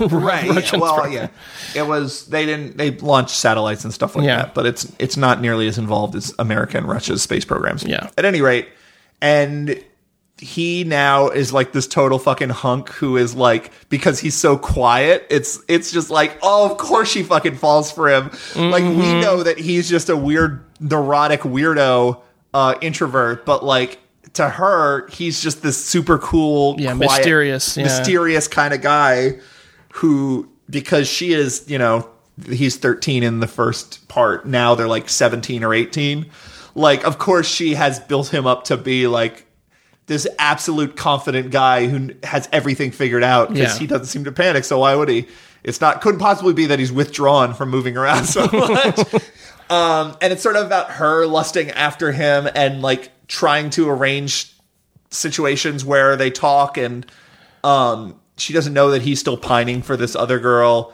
Uh, she doesn't really know anything about his deal because he's very quiet. yeah. Um, and it's all like her internal monologue, but you also like see her sister, and it- again, it's like modern, really detailed, really beautiful, um, and they use the space imagery really well. Where there's just this moment they're walking home, and then it's completely by surprise, just like a fucking space shuttle launches into the sky, and they're both watching it. And if you look up the That's poster, beautiful. if you look up the movie, like that's what the poster is, Right. and it's this like it's this perfect uh visual metaphor for like the impossibly explosive and um you know unstable sort of emotional state of being a teenager even Yeah. though when you're an older teenager you're just like "Oh, I'm not- you're not going to say any of it But you're feeling it. And yeah and it's it's really it's really astute in that way uh what is the name of this director Oh crap. can you look that up for me i don't have a computer in front of me Makato Shinkai? Is that right? Makato? Are you asking me if that's pronounced right, or are you asking Yeah, I me think if it's that's pronounced right? I, I couldn't answer either. Okay. Makato Shinkai. anyway, um, something Shinkai is really, really good at is sort of not pretending that because you f- because you feel those feelings that Mm. that is the full de- like okay so like as a counterexample twilight is a series that is also sort of about how intense um young romance can be and how you can just sort of like really get obsessed with a person and it can feel like this other person is your entire life. But like that series treats that as if that is true. And I think uh this director sort of has way more perspective on it, especially because he is depicting this like shift in time and he's depicting these shift in emotions and understanding of Yeah. things. And even though he's still caught up on this girl, like his emotional state is much different and his understanding of like what it means to like pine for someone is Yeah. different. It's just the separation between them feels like the end of the world. It's a really tricky. That's- ba- it's a that's really snowstorm. tricky balancing act, and I Yeah. could see this putting off some people who are uh, maybe less in, in less interested in that sort of story and that and those Mm-hmm. sorts of feelings. But like, I love coming of age stories, and especially ones about, you know, pining for somebody so intensely that not being with them feels um, devastating. yeah, I mean, it's it's I, I I go back and forth because like when it's done really well, like in five centimeters per second, it is just like. It is time travel, and you just are like, yes, fuck, Yeah. yes, I was 13. Right. And then when it's done poorly, it's just sort of like it feels like a really facile understanding of what romance Yeah, it's is. very surface level. I don't know. I'm not a very romantic person. I don't think so. like that's part of it too. Like I don't. But you like something like in the mood for love, you know, and that, that to me indicates that you feel those types of feelings. Well, you know? yes, I, I'm also in a relationship. Yeah. Like, yes, that's probably a better You're not a cold indication that I bastard. feel those kinds of feelings. But like, I don't believe in quote unquote true love. I don't believe in souls. I don't believe in soulmates. I don't believe in. I, I think if you promise to love someone forever, that is just like. Uh, I, I always feel bad because I don't actually uh, like Doug Stanhope as a comedian, but I think one of his bits that always has always stuck with me is promising to love someone forever is like promising to be lucky. Right. And like, Yeah, uh, like remember I just that. don't believe. And like, I think so many films are absolutely built upon this fake uh, idea, Mm, Yeah. of Ide- what a relationship idealistic with another romantic human love, yeah. person is, and you know that can be a fine motivator for a I'm character. trying to find the middle ground for that in life. Yeah. because like before I was all about being, you know, on cloud 9 over the moon over somebody. right, and it's not healthy. No, it's not. I It's know like- that now. Yeah, Like, took me it's- a while, but it's yeah. a real bad idea. Um, Yeah. and, and it's it's just a it's a drug. It feels good at the time, but like then you sort of come out of it and you're like, what the fuck? Like where was Oh, yeah. I? Right. No, why it's wasn't definitely I that. thinking? Like It's why like would being I- in, a- it's like being in an altered state. yeah, you know? exactly. Um, and you need to be very skeptical of altered states. Well, yeah, I've, I've been I've become, I've become more openly communicative about my feelings and like trying to understand them and not just go, this is it. right You And know, I this think- is love. This is I- definitely love. and you know? i think the thing that this and in addition to just being astonishing looking and having just like really jaw-dropping editing and sort of feeling like no other animated film i've ever seen in my life like i think this movie really does know how to acknowledge and validate what it is like to be that age and Mm-hmm. what it is like to feel those things without actually falling for it Yeah, you've summed it up quite well, and you know something like um, "It's Such a Beautiful Day," which is also in three parts, kind of summed up for me just like what it's like to have crippling mental illness that you know envelops you to the point where it affects your waking life in such a way that has become unmanageable. Mm-hmm. Um, and that film moved me to no end, and so did this. It really did. Uh. and, and unfortunately part three it feels like they ran out of money or something like part three is It's he- all the things about it's- anime. He's that- an adult. He's Yeah. an adult now, and he doesn't. And he he just feels unfulfilled by life, and he breaks up with his girlfriend, and he quits his job, and he just doesn't know what the fuck he's doing. And then one day he crosses a train track, and he thinks he walks by this girl that he you know had a It's the crush on way same back one. when. Yeah, it's the same one from the first story. Right? Yeah, and it's Yeah. the same train track as well that the film opens on, and he has this sort of moment where he's like, "Well, fuck! Like, what am I? What do I do about this?" And the actual answer is like, "No, you don't do anything because she, you're adults now, and she Mm-hmm. has had an entirely separate life without you, and sh- you know that like she, the the viewer knows that she's getting married and stuff like that, and she's sort of curious about that part of her life again, but she's also like." has perspective on it now and can move on even though you know she acknowledges those emotions she had but instead of like dramatizing that in any way it just goes into a really fucking shitty like torch song sort of music video yeah. and it's like it's everything that the first two parts aren't like it's just Uh, like it's- a fucking yeah, it is. jackhammer uh there's it definitely stands out. It definitely does. I, I, that's kind of like the sucker moment for me. I'm like, no, it still moves me. Yeah, even though it's you- such a you fell cheesy for it. song. Yeah, I, I was talking with Alex Ross Perry about like power ballads. It's like I, sh- I know deep down intellectually I shouldn't be so moved by like you know a fucking guitar solo or something, but every now and then, yeah, it, Yeah. it just does it. It just does it for funny. me. You know, And I it's- feel I'm trying to think about like music. Like I feel like I can get really behind a a big piece of music if the sentiment behind it is fuck you. like that I yeah, that can get won't work excited here. Mm-hmm. about like that that sort of feeling of like righteous fury or whatever. Like Yeah, that yeah, sort yeah. of like rock and roll like there's a big like there's a lot of that in like in like gi- giant dogs music and Oh sure, yeah, to a lesser extent their their side project Sweet Spirit and like um but other than that the only music that really moves me is mus is are songs about like how awful life is and how and like Mm. and how all the good things are gone like I, I think the other day I listened to Night Swimming like 15 times in a row Oh, and was that just song fucking is so crying good. like Night Swimming is one of those songs that's like it's it's it's brilliant and it's super moving and emotional to me because it is about uh unfulfillment. I was, I was thinking about that era of REM recently and going, fucking A, that was good stuff. It was yeah, so, automatic for the people I downloaded yeah. that recently. And even Monster. Like, people don't like Monster. It's like Yeah. the number one CD you'll see at UC. Well, if you find a used CD Mm-hmm. store. But uh, yeah, I, I like I like I that never era got into so R E much. By the time I was really paying attention to music, like REM had kind of ran its course. Mm-hmm. Like, and uh, I never went back and really got into them, but I kind of enjoy Murmur and Reckon and Uh, yeah, yeah, yeah.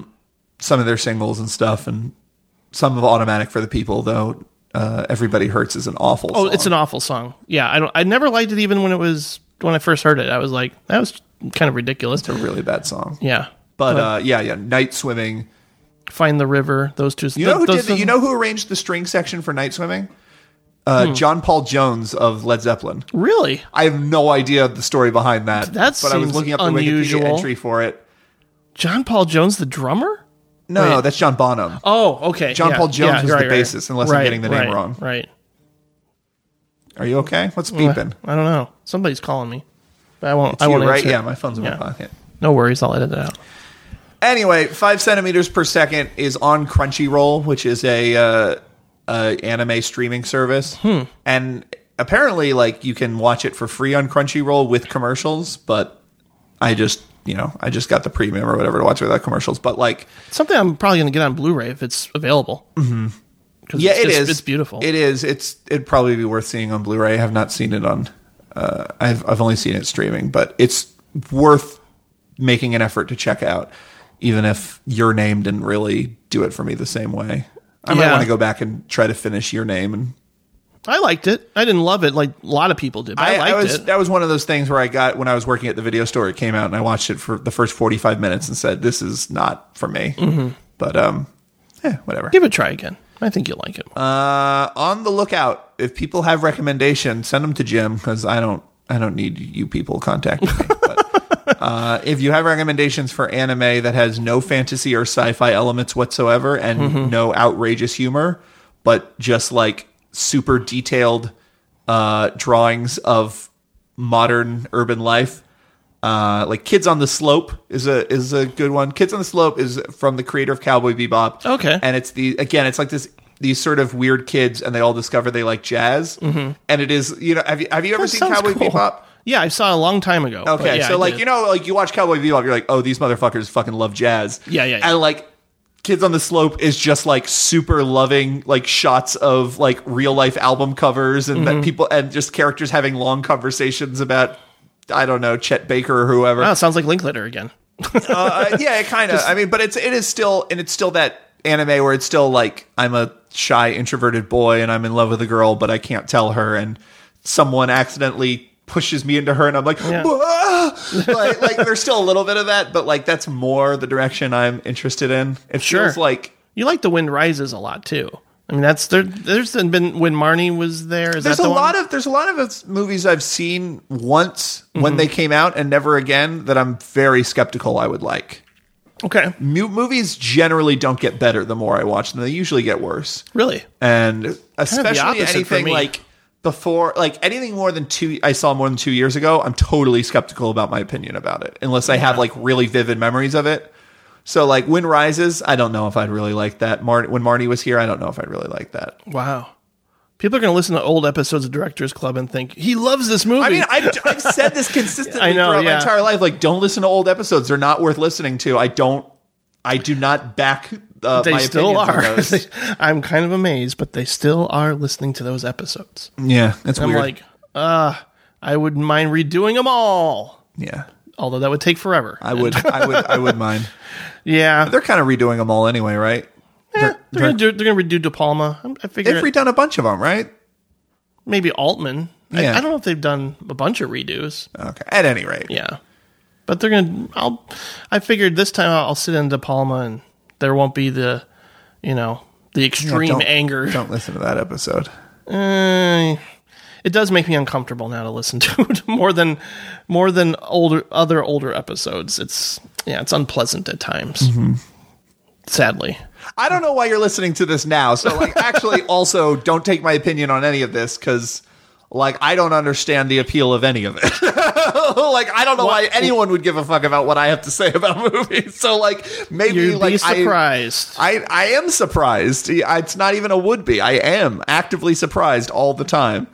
yeah, I posted, of course, on Facebook that we were doing this, and a lot of people were happy. So, like thirty people. All right. I don't know, but Good just- for you. Good for them. Yeah, I'm happy that people get happy about hearing our voices. Sure. You know, I don't think I can do it Life's regularly. short I can't and do awful. it. Find something that makes you happy. I can't do it regularly anymore. That's for sure. Mm-hmm. You know, whether it's due to just not being busier, but it's more just, eh, I don't have the passion for it as much as I used to. Yeah. You know, but I still like doing it once in a while. It's fine. Anyway, You like doing? You like games? I do like games. Would Dark you, Souls? You Mm-hmm. want to What? play some Dark Souls? Would you like to play a game?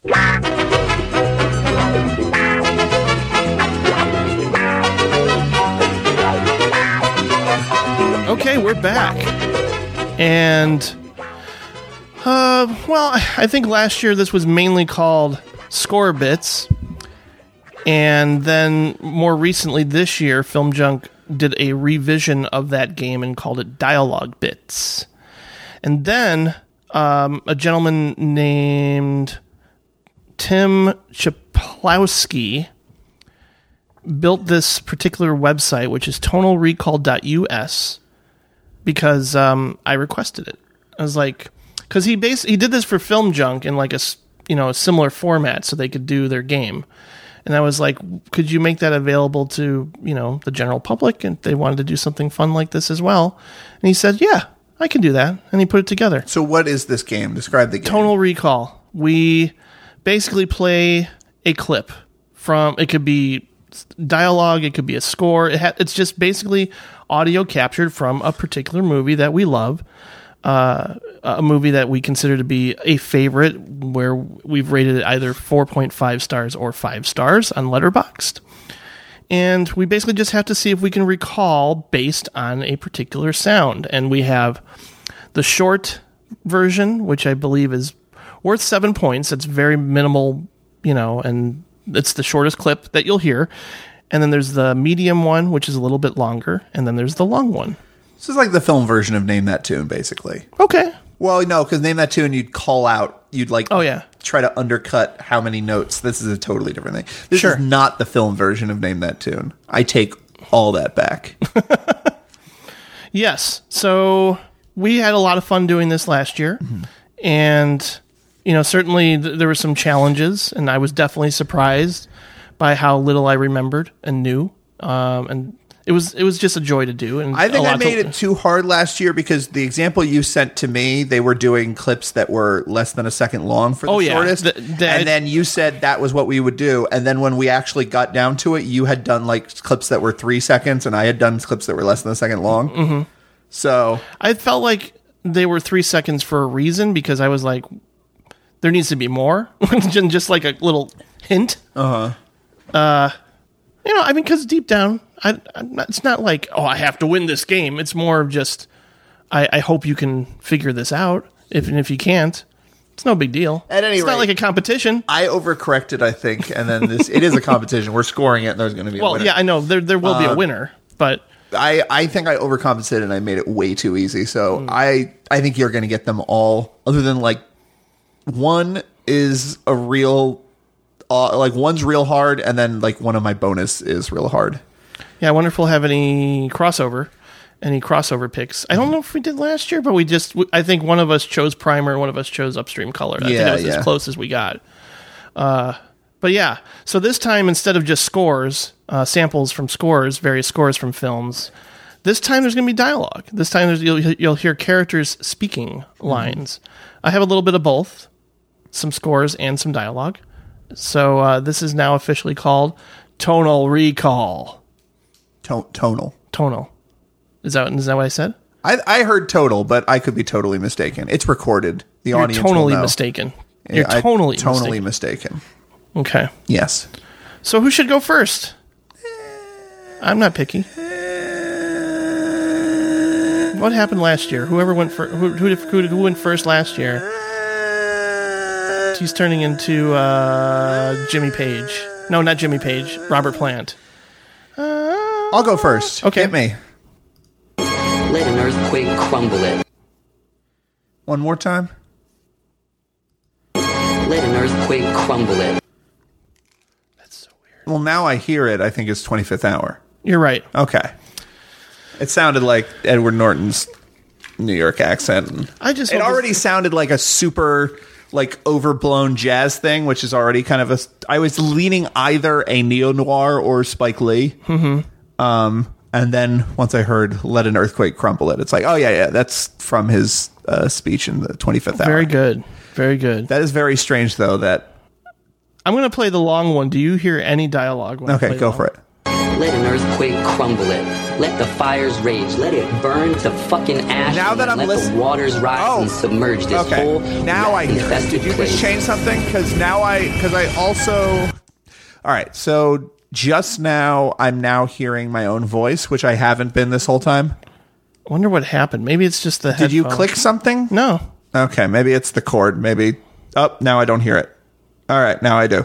Okay, so it's something. hmm, It's the angle of the cord, I guess.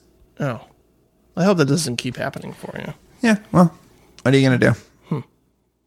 Let me know if you don't hear dialogue. Twenty fifth hour. So you got the full point. I got the full seven points. It was. It's what? What's the scoring again? It's seven. What? What? seven five three. Seven five three. All right. Well, I got seven points, and now let's go to clip A. Okay. For me. Yeah. I wonder what it's like to be twins. Huh? Twins. Twins? Were you, were you able to hear that? I was able to hear that. Yeah. Well, because now I hear my own voice. Okay. Twins. Well, it's definitely not the movie Twins. I wonder what it's like to be twins.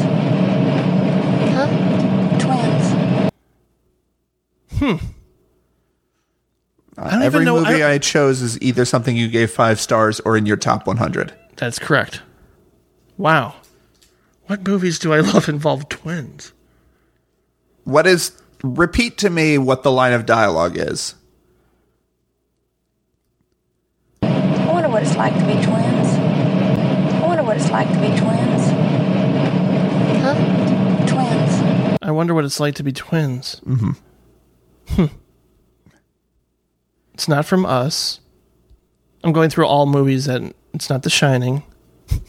You don't have a list up, do you? Huh? You don't have like a list on your computer. No, no, no, Okay, no, no, you're just thinking. All right. Yeah, I'm just thinking of twins. Crap, it's not coming to me. I, mean, I- I can't even recognize the actress's voice. That's saying No, that. it's. I It think sounds these are two distinctive. very distinct voices. I think if you listen to the next longer, you'll probably be able to guess it just from who the all actors right. are. I do have to go to the next one. Unfortunately, nothing's coming to mind. I wonder what it's like to be twins. Huh? Twins. That'd be weird. Do you think they know which one they are? Oh my gosh. Huh. There's a southern twang Yep. going on. Wow. Oh, three women. Yeah. Oh, cool. Yeah. Shelley Wow, Duvall and Sissy yeah. Spacek both have super distinct yes, voices. Yes, yes, yes. I I was thinking Sissy Spacek for a second there, but I was like, what movie? Yeah, no, I remember that scene. Yeah, okay. That's great. That's a great choice. Now I want to watch it again. It's been a while since I've seen it. Actually, there was a choice. I won't give it away, obviously. There's a choice I made for you that I just went, I love this so fucking much, I have to go watch it right now. Oh yeah. So hopefully you haven't looked at my letterbox recently. I have, but I don't recall off the top of my head. Okay. This one's probably maybe easy. We'll see. Hopefully you can hear people speaking. Okay, clip number two for Patrick. Dring, dring, dring, dring, dring, dring. Pick up. What? Pick up the phone. Again, pretty long. but just because I, I felt you needed more than just ring ring. Go ahead. Okay. Dring, dring, dring, dring, dring, dring. Pick up. What? Pick up the phone. Uh, so my Mm. instinct is this is before uh, sunrise. God damn, you're on a roll. I uh, well, I knew it's a French accent, so that's yeah, I was just I I I was hoping you wouldn't yeah. I don't All right. recall this scene at all. Play the long version because I don't Okay. recall this part of the movie. Okay. Dring, dring, dring, dring, dring. Pick up. What? Pick up the phone. Uh, oh, hello. Allô Vanny, c'est Céline. Ah, Comment ça va ça va bien. Et toi? Yeah. I don't remember this scene. I just knew French accent and I had to hear it a second time to pick up Ethan Hawke. Yeah, it's a scene where they're sitting in a restaurant and she's pretending to be calling her friend to cancel their plans because she wants to spend time with Ethan Hawke. Oh right. Yeah. Yeah. That's pretty good. It's yeah, it's a really great movie too. You should watch that again. Yeah. Are they going to do Wow. another one? I don't know. How long has it been since midnight? Few years? 2013? Really? Is it every I mean, it's 7 like years? 2015. So when was before sunset? 2002, 2002? 2003? Yeah. Maybe. So is it every 6 years? I thought it was every nine. Every 9? Yeah. before everybody wants them. They Mm-hmm. should cross them over. Yeah. Okay. No, I think Richard Linklater's new movie. I'm surprised I haven't heard much about it, but I know it's got Kate Blanchett. Well, his last movie was bad, so maybe this one's bad. Yeah, it was pretty bad actually. It was a bad movie. yeah. Disappointing. Okay, for me it's B.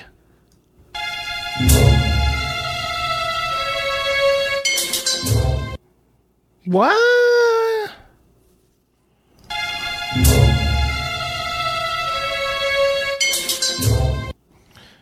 Hmm.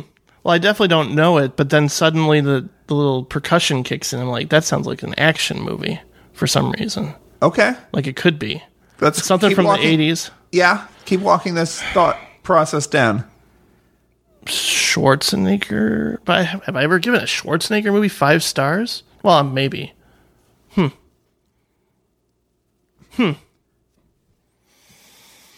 Hmm. Hmm. Hmm. One more time.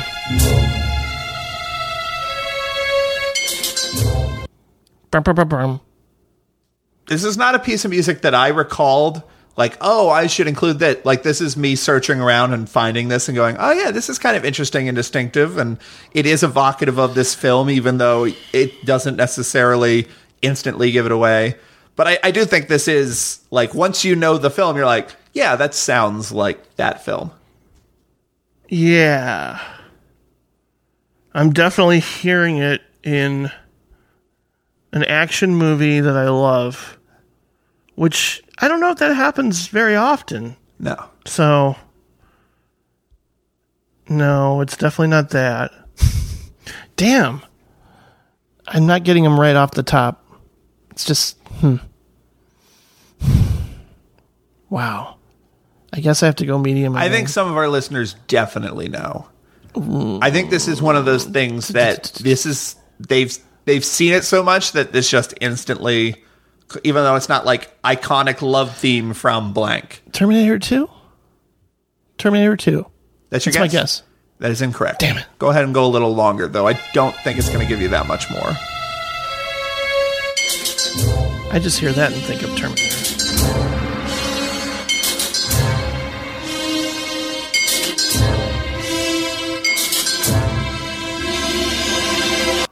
Wow. Terminator That really 2 gets is dramatic. more ominous, right? Yeah. Terminator 2 has sort of a apocalyptic thing. Mm-hmm. Dun, dun, dun, dun, dun, dun. This is a little more camp, a little more arch. I'm not going to go Predator, I don't think. Although I, I can hear it in there. It's so weird.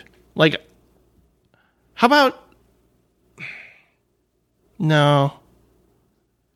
Well, the one of the action movies I know I've given five stars is Die Hard. Mm-hmm. Is it Die Hard? It is. Oh, okay. All right. Wow. All right. yeah. Let's Go hear and the, play let's the hear the full long thing. one. Yeah. I wonder what scene this was. I think this is towards the end. I think this is where they're getting all the hostages up to the rooftop. Maybe this is like the camera showing the bomb. Okay.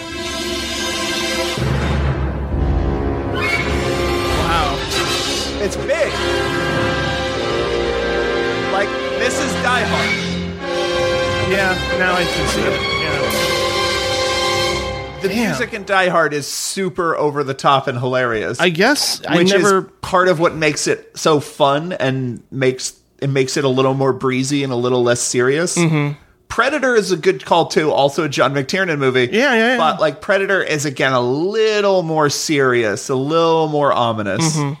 Um, I think Mm-hmm. I feel Predator like this probably could has have a been the similar scene score. right before the uh, CEO is killed. Maybe I think maybe. I think 'Cause I it has remember him something to do with walking around. hostages. I think I recall the track being something hostage. Oh, okay. But maybe he is the hostage it's referring to. I can't Alright. remember at the moment. Mm. Crap! I want to watch all these movies now. Mm-hmm. What the hell? I can't remember what this one was. Clip For three. you. Oh yeah. Okay, this is gonna be an interesting one. Try the. Let's try this one. Okay. how hard this is for me. You don't know how hard it is for me. You Yeah, it's Fonzie on 42nd Street. Damn. How many fucking movies do I love that have, uh, what's his name in them? Well, I, I didn't think he was doing Wallace his loud, Shawn. wild Wallace Shawn thing. He's doing the subtle Wallace Shawn thing. I've seen Vanya on 42nd Street like 15 times. God damn. I used to play that at the video store constantly. His he Uh, well, that doesn't really explains do it. that voice much in that movie, but it's like it's a very distinct voice. Okay. Um like if I liked a master builder, that would be my only other guess. yeah, I uh, guess you're right. But like you're not going to choose that. So yeah, uh Long long clip here. yeah, do it. Such a good scene. how hard this is for me. You don't know how hard it is for me. You can't know. What can we do, Uncle? All we can do is live. I, I for a second I thought it was a different scene. I thought it was the scene where he is like trying to declare his love to Julianne Moore, because Mm-hmm. makes Julianne sense. Moore goes through so many harrowing scenes in that movie, but she's just laughing the whole time. Julianne Moore is insane in Vanya on Forty Second Street. It's like the most incredible performance I've ever seen. um, what's her name? Uh, Brooke Adams. Brooke Adams is also very good. Yeah, it's, she's phenomenal. She should act more. I don't see her in much. I just remember in Silence of the probably Lambs and staged. Series Seven. She probably does a lot of stage yeah, stuff. I can see that. Okay. I wonder if this is going to keep happening where you get him on the first one, I get him on the second one. All right, well, let's see. I don't recall the order of these. Yeah, I'm all right. Let's. Where am I? Okay, clip C. Nope. Yes.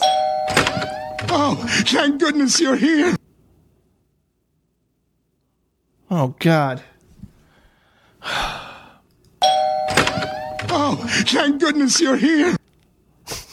I think that's a lot Sounds- of info. Yeah.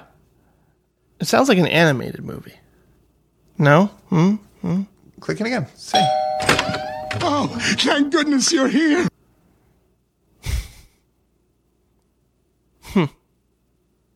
Damn it. I'm gonna kick myself for this one. Oh, This is another one people definitely already know and are screaming at their iPods. Yeah. It's also one of those. Oh, thank goodness you're here. If you think about the voice and then you think about Yeah. your favorite movies, like it's, it's the answer will instantly come to you. it's Pixar. I know it. It's gotta be Pixar. It's gotta be Pixar. Okay. So What's- start there. What Pixar movies would qualify? Is that the Mr. Potato Head from Toy Story 2? Uh, y- you tell me. I think it, it's Toy Story 2. It is Toy Story 2, but Okay. it's not Mr. Potato Head. Whose voice is that? Click it again. It's Wayne Knight, Oh. the toy collector. Oh yeah. Al yeah, from yeah, Al's yeah, Toy yeah. Barn. Right, right. Okay. Yeah, click the full clip. It's Wow. mostly music, but there's dialogue at the end to help you m- ensure you. I haven't get it. watched Toy Story 2 in a long time. Is the specimen ready for cleaning? Okay. Yeah. it's like no way you don't get it on this Yeah. one. but- No kidding. Good score.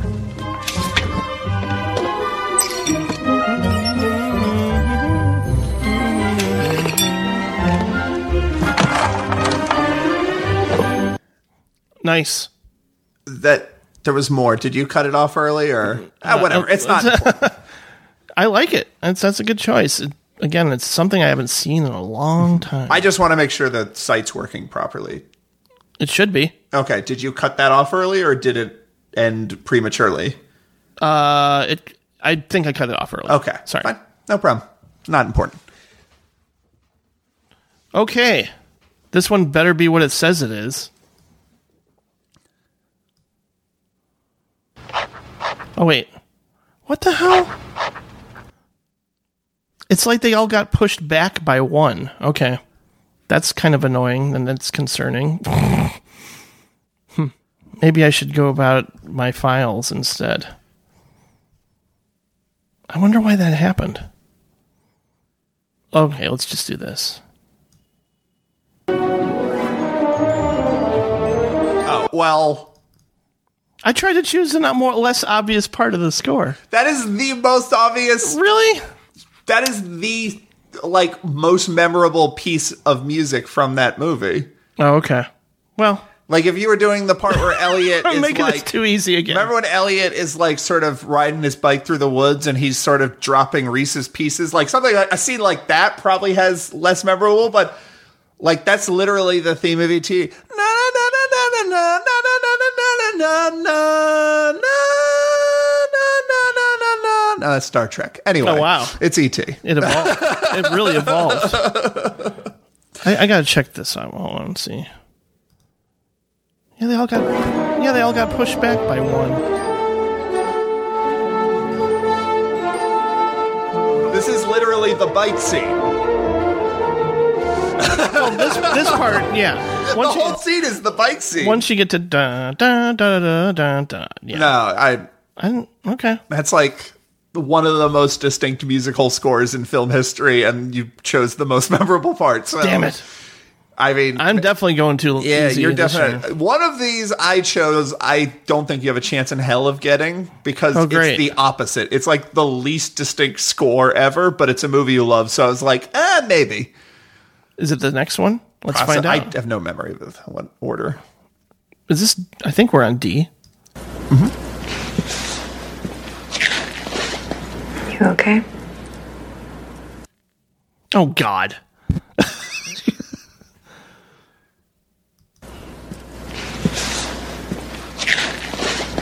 You okay? Wow. That is that is very little to work with. I It mean, is. especially again compared to what you've been giving me.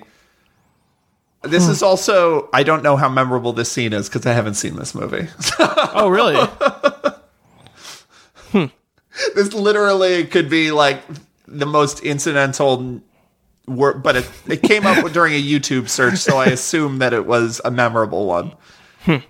It'd be funny if we just went with "Hi, Yeah. hello," something like that. It's kind of in the same ballpark. Or If I should have just picked waiters from movies, the entire thing, like y'all ready to order? I have to go Fraud. medium. I Yeah, have to go, for medium. You okay?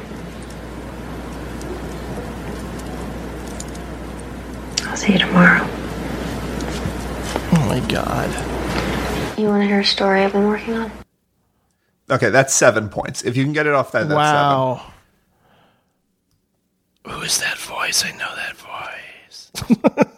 Sound creepy, but I should know who that is. You okay? Feels like something I I'll see you watched. tomorrow. You want to hear a story I've been working on? Wow. Wow. Who's writing? What movies have writers? So few. Why on earth would a writer write a film about a writer? That's Mm-hmm. Mm, yeah. that's like asking which novels are about writers. It's just impossible to think of one. Uh, shit. Oh shit. Uh, Seven points for that. I think you'll get it on the longest one. 'cause All right. It's more distinct. Let's go. You can give me five on the long. I will. Yeah. You okay? I'll see you tomorrow. You want to hear a story I've been working on? Of course.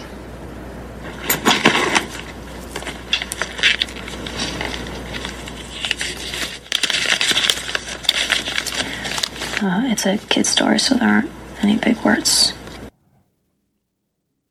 Oh. Short term 12. Yep. Yeah, that's Bree. Yeah. I've never seen it, so I, di- I That's no, that's a that's a good scene to play. okay. Yeah. Not bad. Not bad. All right. Five Definitely got points. me. Okay. I still have to go with That's that's another one that it's like, why didn't you assign that to me to watch? You're right. Next time I will have other birthdays. Fingers Okay. crossed. Hopefully.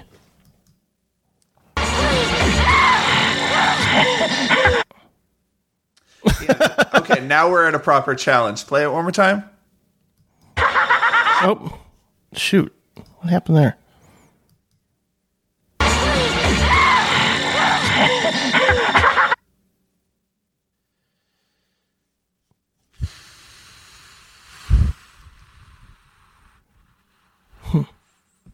My instinct. You already did Dream Warriors, but my instinct is the first Nightmare on Elm Damn Street. it. Yeah. There's that. This is is this when Tina pulls his face off? Mm-hmm. Okay, cool. Man, you're good.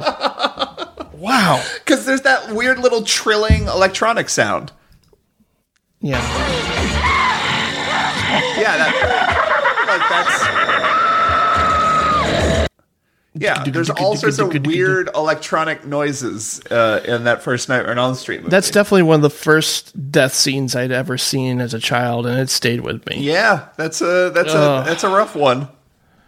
Christ. Though it is almighty. funny that it's like preceded by the goofy ass shit of him like, hey, watch this. And he cuts his finger off and like green goo comes out. And then it's like, oh no, actually she is stripped naked and torn apart on the ceiling. it's way worse than you thought it was going to be. Oh my gosh. All right. Yeah. Okay. Right, the trilling. It gave it away. You're too good. It's too Uh, easy. I guess so.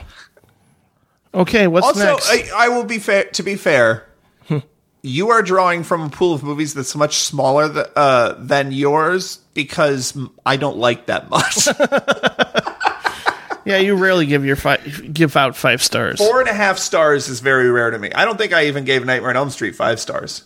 I think I just gave that a four and a half. You're pro- yeah, I Yeah, think so. so, like- I went I went through some four and a halves. Yeah. Yeah. Okay. I, I got to get something on the first. He says that forests embellish the land and that they instill in man a love of beauty. Oh, that's Vanya. You got it. I was. I didn't want to say anything when you did Vanya, but yeah. yeah. That's that's definitely. Is Brooke- that one of Brooke the clips Adams. you looked for?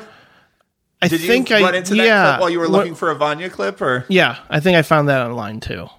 I don't know if I would have He gotten says- that one on the first try, but Hmm.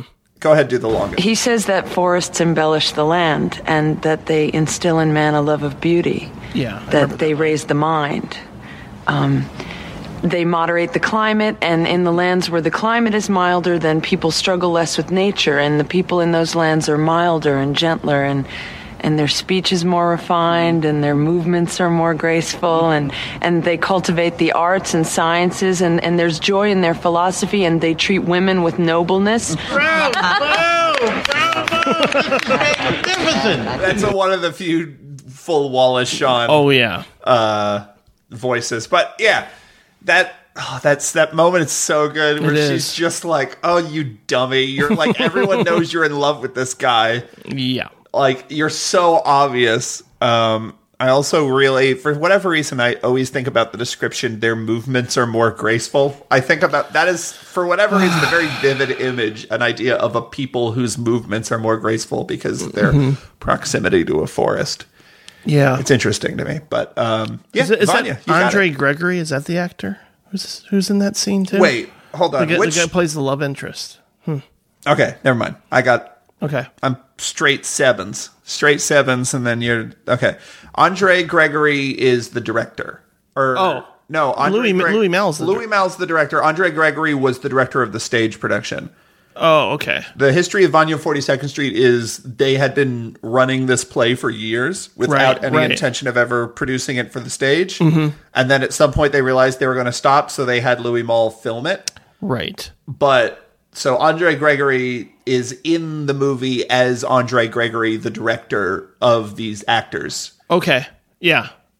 I remember that now. because that's one of the things that makes that movie amazing is you, the actors just play themselves as people about to perform the movie, Mhm. about to perform the play, Yeah.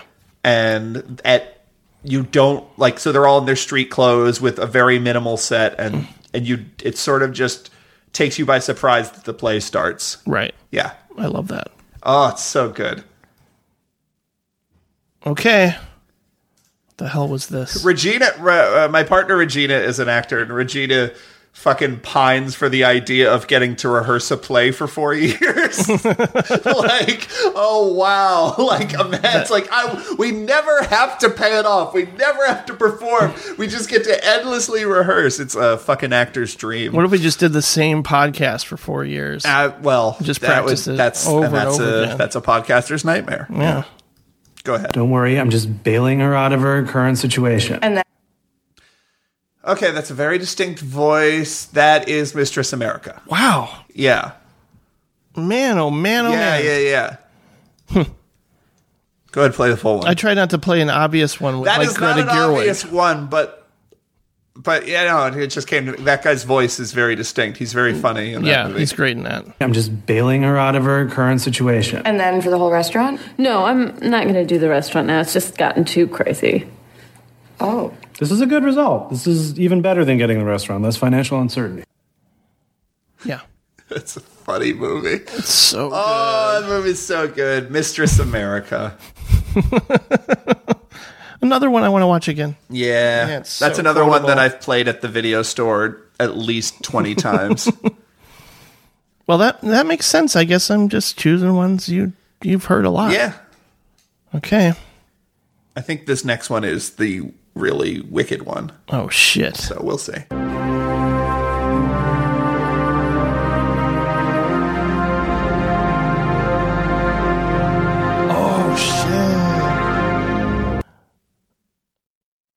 Oh shit. Oh shit.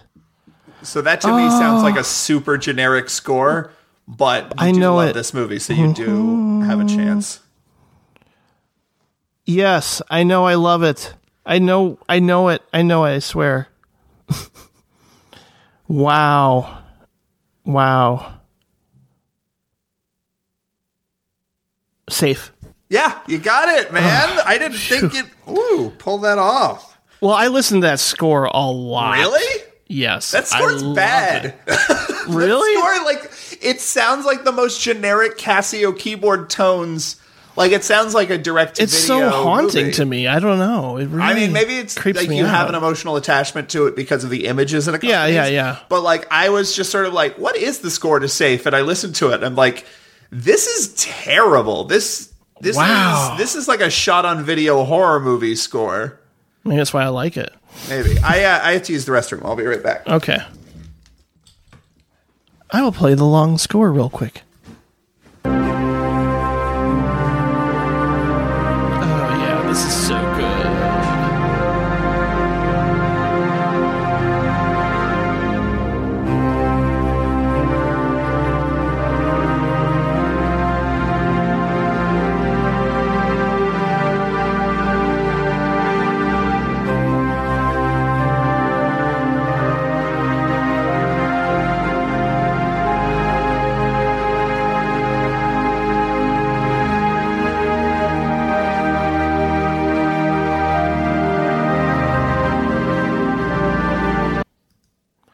Yeah. I don't know. I've always found that score to be really haunting. Ed Tomney. Who the heck is Ed Tomney? What else did he do? It's like an alias for Todd Haynes. Wow. He hasn't done a lot. No. Carnosaur 2. Yeah, that's what I'm saying, man. it sounds like the fucking score for a Carnosaur level movie. Hmm. Wow. I don't know why. I mean, uh, maybe not the whole score, but certainly that piece. I don't know why. It really. What is the scene that that accompanies? It's the opening credits. Oh, Yeah. for, al- also, I don't have the Yeah, I know. sound of my I know. headphones now. Oh, so shit. We'll see. Play, yeah. Go ahead and play the next one. We'll see if we have the same problem. Wonder why it co- goes in and out like that. Connection.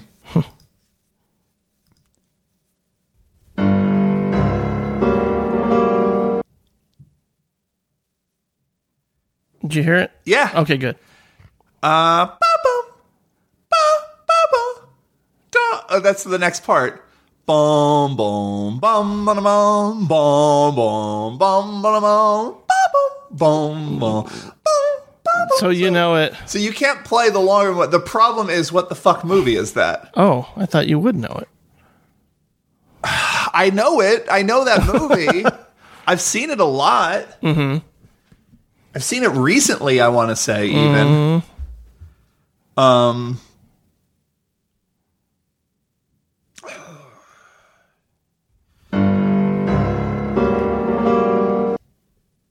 I, the worst part is like you playing it longer does not help me at all because I know the entire piece of music. I'm just trying to Ah. remember what the fuck.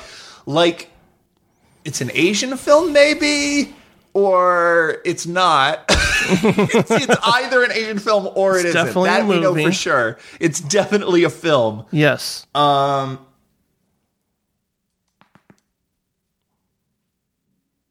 A very renowned composer indeed. Is it? I would say so.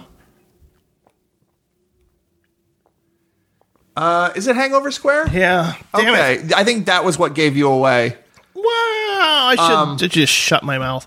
Yeah, but but no, I definitely knew that I had watched that, uh, heard that in the past couple months. Such a good score. That's the uh, Hangover Square Suite or whatever. That's or the Dance Macabre or the. Mm-hmm.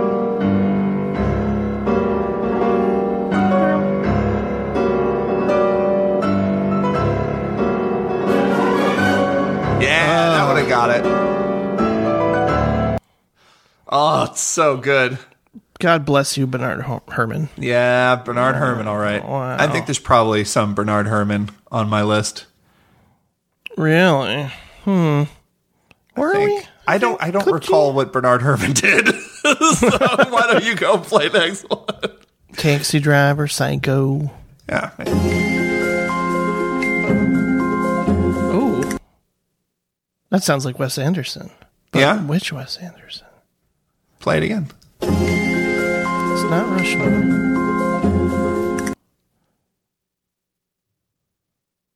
Real Tenenbaums. Yep. Okay. Got it. Yeah. I just pictured like Christmas with Wes Anderson. Mm-hmm. It's too. Snow it's falling. too big to be Rushmore. Yeah.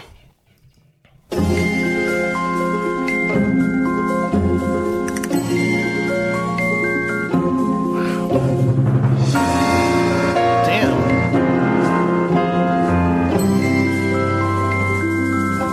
Yeah, this must have been like during one of the transitions. Yep. Or no, maybe was it the opening credits?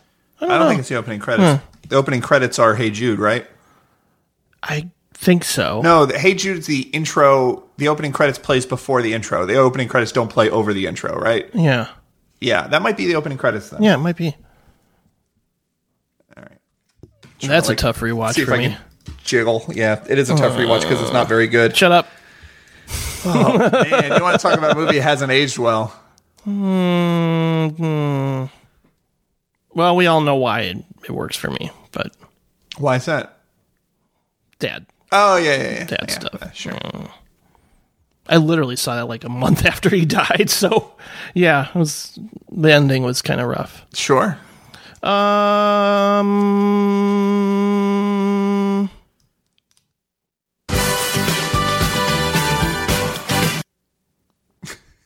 So upbeat. You motherfucker. Did you choose a upbeat. piece of music I hate? That sounds like one of those fucking shitty 90s scores that we've talked about, like, for, like Groundhog's Day or, Or like Quick Quick, Change, Change, or Midnight Run. Uh, it sound. Go ahead and play it one more time. Learning to use your America Online account. Oh my god. Soon you'll be surfing the World Wide Web. God, that's awful. Uh, I okay. So I t- I am believing you that this is from a movie I like, but that music is fucking shitty. Um, play it one more time. I don't I don't mind the music to be honest. It's I'm actually very surprised. That is by the yeah. That's like composer. fucking employee training video music. That's awful. God. I think it's just a genuine surprise wh- when I f- discover the composer is because it's nothing like anything he's done before. I can't believe Trent Reznor. I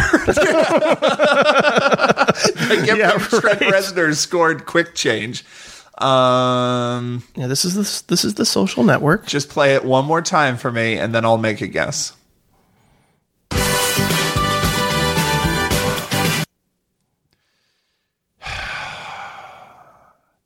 So here is the thing. Last year, you picked some movies that weren't actually mo- favorites of mine. Yeah, that Uh, I you just thought- assumed or like maybe. at one point were favorites of mine. Mhm. Eternal Um, Sunshine.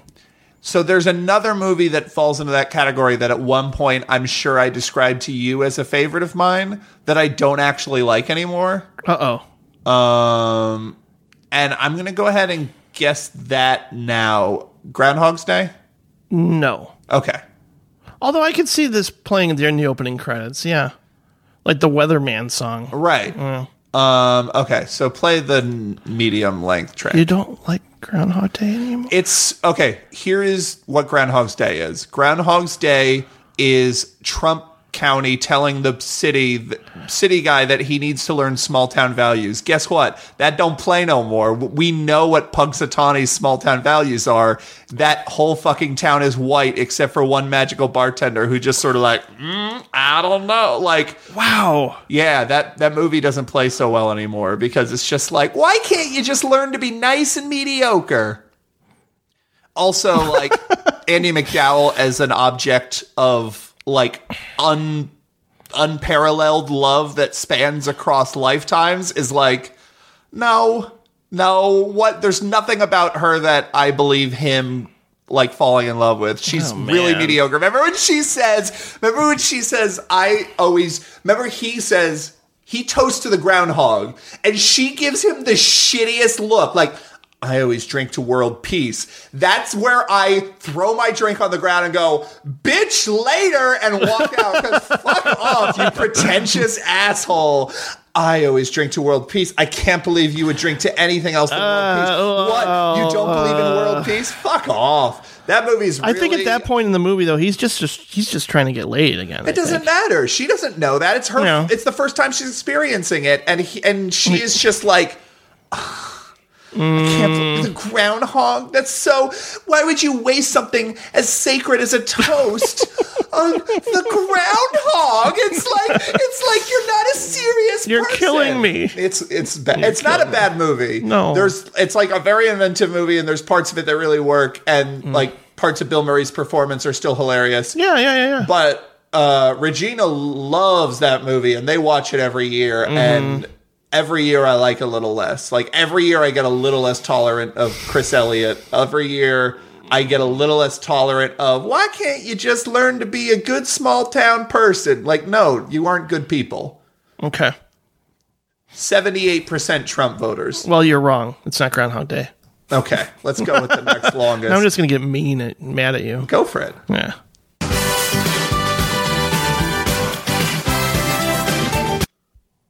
Oh, that doesn't help at all.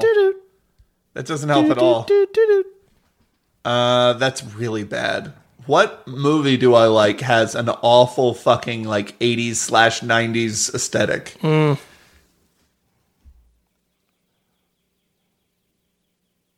You hear that? Yeah. You hear a little bird? I did. Listen. Giving you a cue. Cu- a clue.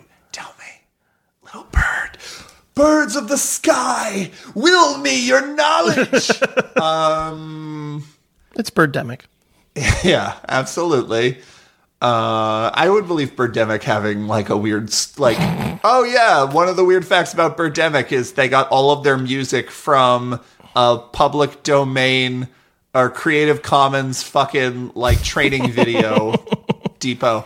I like uh, that. Play it one more time. It doesn't help me anymore at all. I'll just play the long one, and you can get five if you Oh. Okay. know it. If you, sure.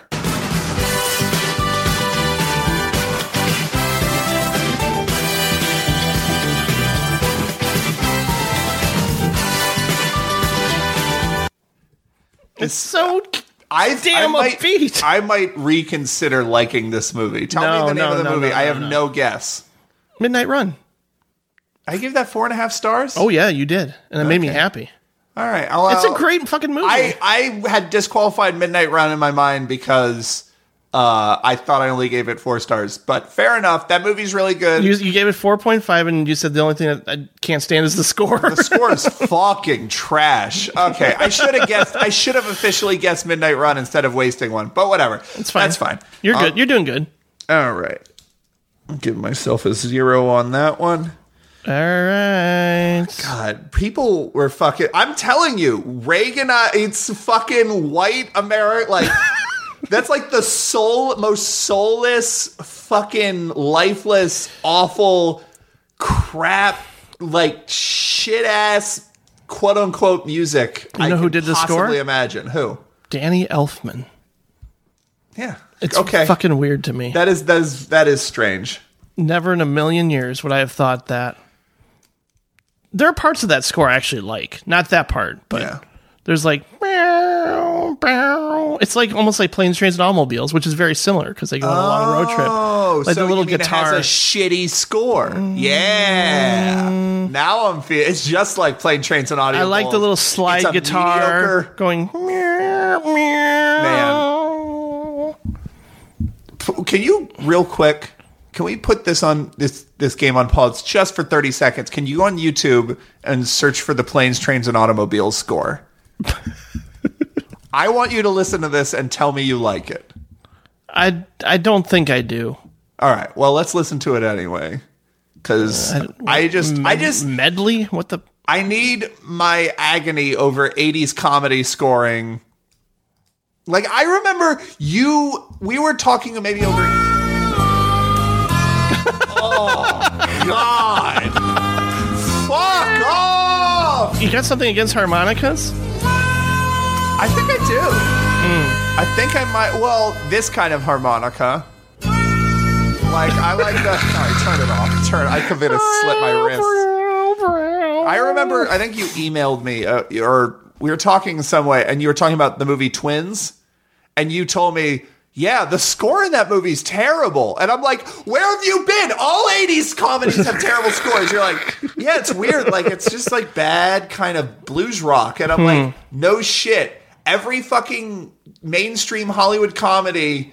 In the '80s, were scored during the like interstitial music to Saturday Night Live. Like, Okay. all that shit. Yeah, yeah, yeah. Oh, it's the worst. All okay, right. I believe you now. Let's. I do. I I think you're right. I think it's just because I know it. Like I watched the movie millions of times, Uh-huh. and it's like it's embedded into my head. It's like Stockholm syndrome. You know what? You know what has a good score? Hmm. Billy Madison. I feel like we talked about that one point. I, it's well, it's one of the few things I know in this world. Yeah. I'm sure I've mentioned it. It's pretty good, All right, I'm curious as to what your next one is because I You don't can't remember. recall the order. and I can't recall which one we were on. Um, Let's see. I just did uh, eight. okay, So it's on Is it letters. G? Count it out. Oh no, we did that. Okay, so it's H. All right. Do you need some cash for the bus? Nah, I got a few bucks. Yes, yes. You can count on me. Yeah. Oh, so good. That's that was a super gimme because it gave both the Oh. lead actors voices. I love that movie. But there's only so many scenes from that movie on YouTube. So First time I saw that was with my ex who like went nuts over that movie, and I was like, eh, it was all right. yeah, Yeah, I was almost like, mm, I don't know why you love it so much. And then I watched it like many years later. I'm like, oh my god, Kenneth Lonergan is just the Best Writer. That movie's really good. And Mark Ruffalo. I still think Manchester by the Sea is way better, but Eh. I don't like Casey Affleck as much. Eh. I mean, I, I know as a person he's a kind of a dick. yeah, but- yeah, yeah. But I Like, mean, Uh, I, I, I'm not going to. That's why I made that reaction because I don't want to jump to the defense of Casey fucking Affleck. But Right. But there are d- individual scenes that are amazing in Mm-hmm. that. Okay. all right. Anyway, let's go to the next one. I want to play the long clip for you can Oh count yeah, it. yeah. Go for it. Do you need some cash for the bus? Nah, I got a few bucks. Aren't you gonna be late for work? Go, yeah, it's okay. Terry, I don't even know where you're going. Well, yeah, I don't really have a concrete plan yet. Um, I gotta go back to Worcester and get my stuff. Oh, you gonna try and see that girl? Yeah, you know, I thought maybe I'd try and show my face, let her brother have a crack at me. What? no, I don't want anybody to have a crack at you. I'm just kidding. Oh man. That also, like movie. that weird period of time where Matthew Broderick was just in a string of interesting indie films. Yeah. Election. Others. Uh, state There- and Maine. there are others. Is state and Maine indie? Probably not. He's State not and in Maine- state. and- Matthew Broderick's not in state and Maine. Matthew Broderick is not in State and Maine. You're right. Why did I think he was in State and Maine? Because Philip Seymour Hoffman role could have been played by Matthew Broderick, perhaps. Maybe. Maybe it wasn't a string. I don't think two films in, is a string. Hmm.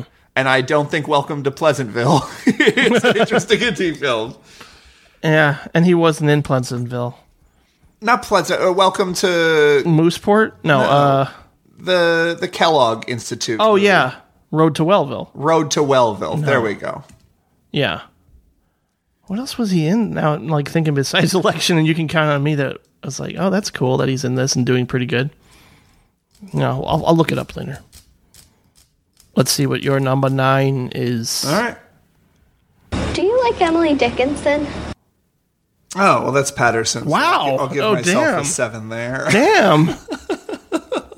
I think just somebody asking a question like that. um, Well, I mean, it's about a poet, so okay. I would, yeah. I mean, I just use a little brainwave. I just think, all right, let's free associate. What what kind of movie would this be in? And the answer Mhm. is Patterson. Yeah. it's a, well, it's I a tried very to memorable scene too. I tried to avoid the very distinctive voice of Adam Driver. Sure, yeah, that would be a dead giveaway. That's such a good scene, though. Yeah, Man, play it in full. I love this movie too. Do you like Emily Dickinson? I do, yeah. She's one of my favorites. Awesome. Bus driver that likes Emily Dickinson. Yeah, if you hadn't gotten it at that point, I'd have been like, "Who are you?" Awesome. a bus driver that loves Emily Dickinson, whose name is the same as the city he lives in. Mm-hmm. Does that new Jim Jarmusch movie look super awful to you? Yes. Okay. Yes. Okay. I've seen that trailer like three times now. I'm like, and- isn't this just Zombieland? I Yeah, guess? like zombie comedy. Nah. I thought Jim Jarmusch would never get less cool than like including weird Three Stooges stock footage in that uh, Iggy Pop documentary. Mhm. Turns out, doing a zombie comedy in 2019, pretty pretty bad. Maybe it's great. Who the fuck knows? But sure Mm. Yeah. doesn't seem like it. nah. Um. All right. I'll what's still your, see it, What's damn your it. eye? I think it's eye we're on. Yeah. Okay. Vertigo. Yeah. Okay. that was a gimme. You were right. There was Bernard Herman. I was. I uh, uh, when I That's a first very said, distinctive score. When I first said, "Oh, there's I think there's Bernard Herman coming up," I was like, "Oh fuck, why'd you say that, idiot?" And then I was like, "Wait, no, that's the easiest clip in my entire pick. Like, of course he'll get that." Oh yeah. A movie that Patrick does not like. No, I don't. Mm, you're in good company. William Friedkin, Tarantino, a couple people out there don't like it. Yeah. Any good people? Any people that I Oh, wanna come spend on. an expended period of time with? Hmm. All right. Okay. Yeah, I am. You know, you want to you want to hear something fun? Hmm. uh, I'm one point behind you. Oh my god! Because I have I have a zero, and the lowest you have is five. So I. Oh wow! So you lost six points, and I've lost seven points. So Hmm. this is getting interesting. This is, this is We're still going to actually do the way backup. closer. I'm- Yeah, we'll- yeah. We'll do the backup clips. One more time. Oh, so good.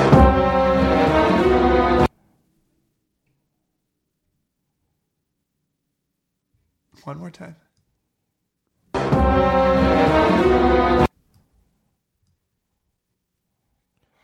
We had such a good time.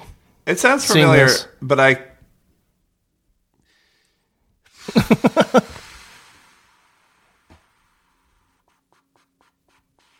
One more time. I love this score.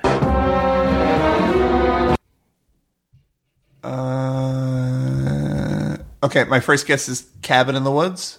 No. Okay. That was literally just from we had such a great time seeing this. Like I, I, wanna- I, want to say something, but I can't. yeah, yeah. Go I will- ahead. I Play- will afterwards. Play the next longest one.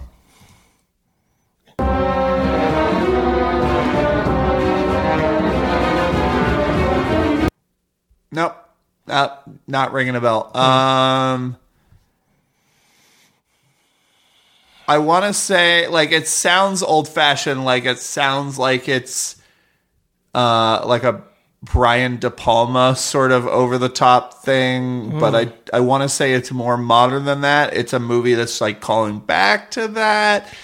Uh, I'm specifically not looking at you because I'm not trying to fish for like reactions to see how close I am, but I am like trying to work this out in my head. Um, one play more one more time the medium length.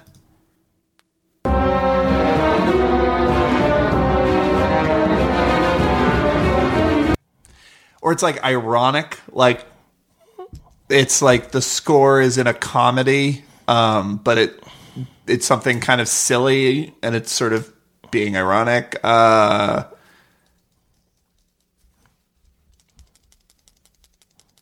I don't know.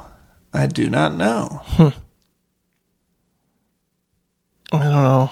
I can't really give any. Yeah, yeah, yeah, yeah. No, hints. that's fine. It's it's tempting. You still get, you can still get three points. Well, I want to make a guess for five at least. Can Okay. you play it one more time? Yeah.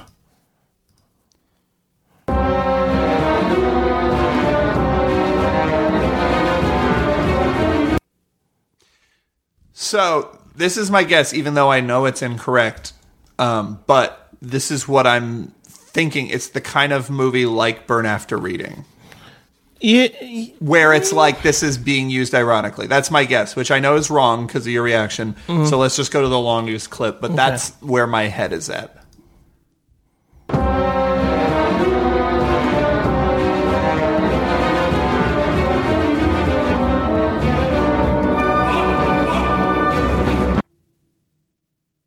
No. Um, It's okay. yeah.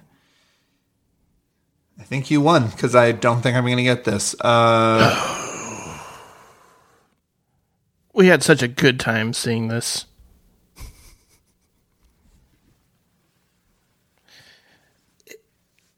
Kind of involves a cabin in the woods. kind of.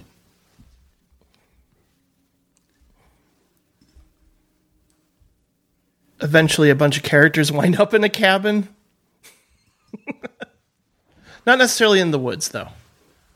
oh, is this hateful eight? Yeah, it's Okay. Hateful Well, you gave me that. I don't even want to take three points from that. No, you can. No, I'm going to do zero points on that because you are like just giving me the plot synopsis. All I had to do was listen to this score, and I went and I went and watched. I, it. this is a film I've seen exactly once. Um, when it, yeah, like when it came out, and yeah, I don't really like the score very much. Really? No. I, I still think it's great. I really do. Yeah, that's fun. Yeah. E- even with the the the Netflix, they split it up into four parts. You know about that? Um, I'm aware it happened, but I'm not going to Yeah. watch that. That seems. It was. I have a, I have the actual film on Blu-ray, and like nothing like- about Hateful Eight says it needs to be longer, let alone it's television. It's the roadshow version that we saw at the Okay. music box, but just split into four parts. okay. like every scene I remembered, and I was like, "This isn't new. None of this is new. I, I've seen all this before." So Yeah, well, then I don't care. yeah, it's, it's it's hey, we got to be excited, right? July. What's we're, that? We're, we're going to see the new Tarantino movie together. Oh, yeah, yeah, yeah. No. All right, sure. I'm. Uh. yeah, I know. It's you don't have to be as excited. It's fine. I hope it's good. Yeah, I think it will. Uh, be. I like all right, Jay. Do I have a J? Yeah. Uh, What?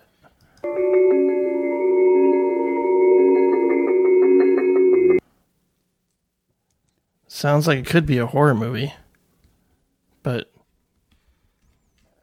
hmm. hmm.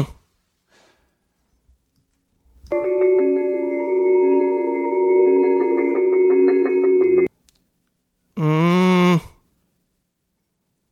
Mm. Hmm. I feel like I should know this. Then listen to it again. I really do. I think this is super obvious. I there's. I'll just. I think it's super obvious, so I won't say anymore. Sorry, I talked over. That. Play it it's okay. I mean, it it sounds creepy. And like you hear a little oh in the background that makes it makes me think it's like a horror movie or a ghost or something, but It's it's a horror movie, or you recorded a ghost. it makes me think it's either a horror movie or this is what ghosts sound like.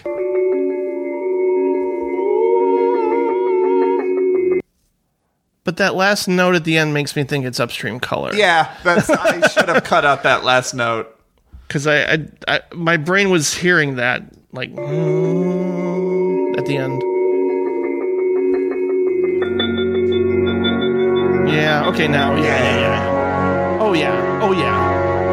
But like, I don't remember the twinkly little xylophony kind of sound It's at the, the, beginning. intro. It's Yeah. the intro to the track. Yeah, I didn't remember this part. Oh, let's play the long one. Sorry.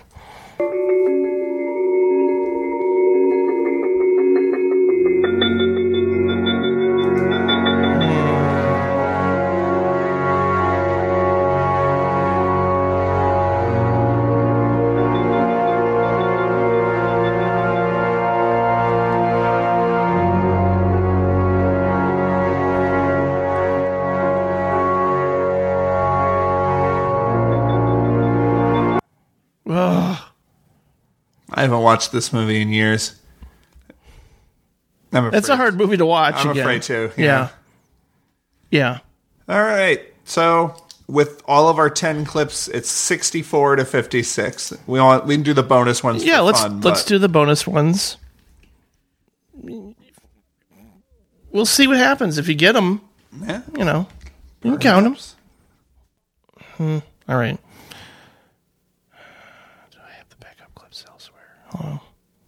And if you're gonna freak out every time that you see a frozen chicken, I think we should go to the hospital. I- Say it one more time. Oh, it's so quiet. Hold on. And if you're gonna freak out every time that you see a frozen chicken, I think we should go to the hospital. I- Is that Casey Affleck? Is this Manchester by the Sea? Mhm, okay. mhm. It's all good. Uh-huh. All right. Bonus for me. Are you traveling light or heavy? Heavy. Oh wow. This is a gimme. Oh really? Are you traveling light or heavy? Heavy. Everyone knows it. Oh no, I don't want to feel dumb. You do. You feel dumb right now because everyone else Um, instantly knows. I don't know what it could be, and it sounds familiar. Are you traveling light or heavy? Heavy. what is that? I don't know. I was giggling. I have to go medium. I'm sorry. Two medium. Are you traveling light or heavy? Heavy. Flying? Flying and by ship. An ocean voyage? Yes. Ah, yes. So. Okay. A real Okay. journey. Okay, Joe versus volcano. Damn it! How many mo- how many s- movies have us seen with a luggage salesman? It's the it's the only scene in the movie that's really good. Oh, shut up. Let's see if you can get your last one. All right.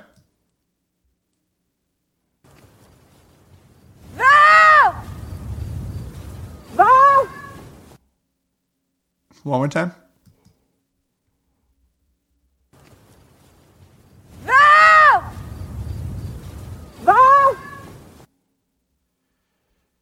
Uh, I definitely know that. I t- nothing's Mm. coming to mind though. Yeah. Do a little somebody's, longer? Somebody's screaming a name, possibly. Right. like you don't know, motherfucker.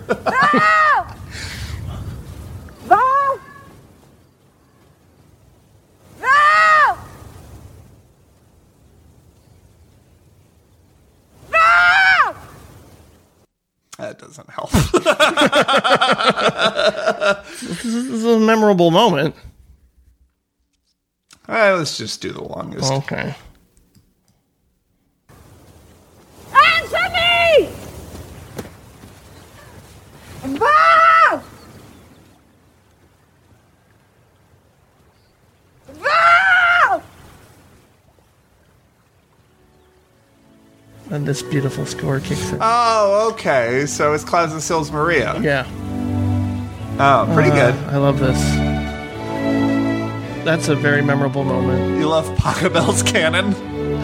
I kind of do. I know it's been used to death and it plays at every wedding, but I'm always like, this is pleasant. I really like this.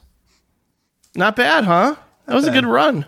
All right, 66 to 69 is the ultimate. Wow. I got 69. Wait, is that right? Oh, I guess it is. All right. Nice. Wait. Well, you won last year.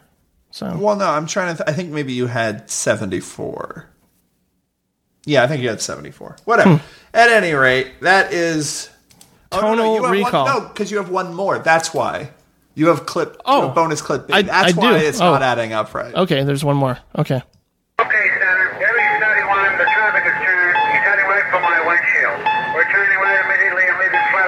Aries 31, descend and maintain flight level 310. Whoa. I didn't know it until maybe at the end. God. I don't think it's airplane. Hmm. It doesn't sound silly enough to be airplane.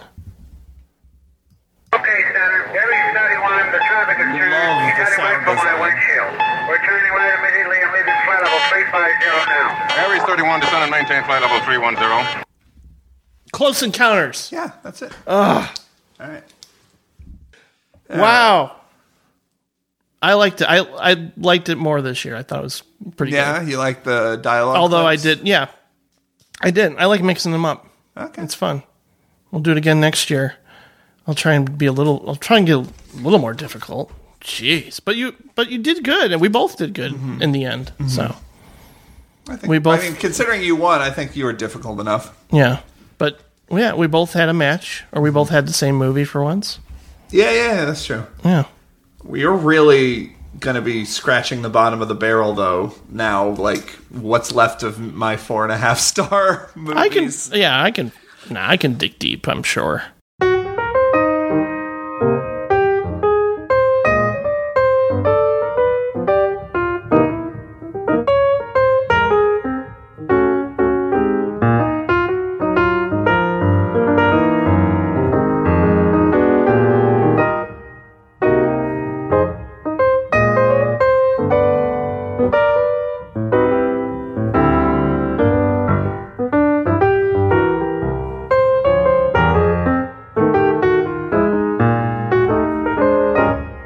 Okay, so yeah, I really would like to see everybody at the Chicago Critics Film Festival this year. It's playing um, at the Music Box Theater as it has for the past six years.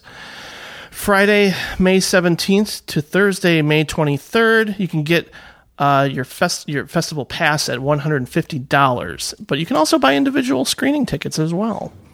There's a lot of cool titles being shown this year, Patrick. I know you're excited for some, and I know I Prove am it. too. Prove it.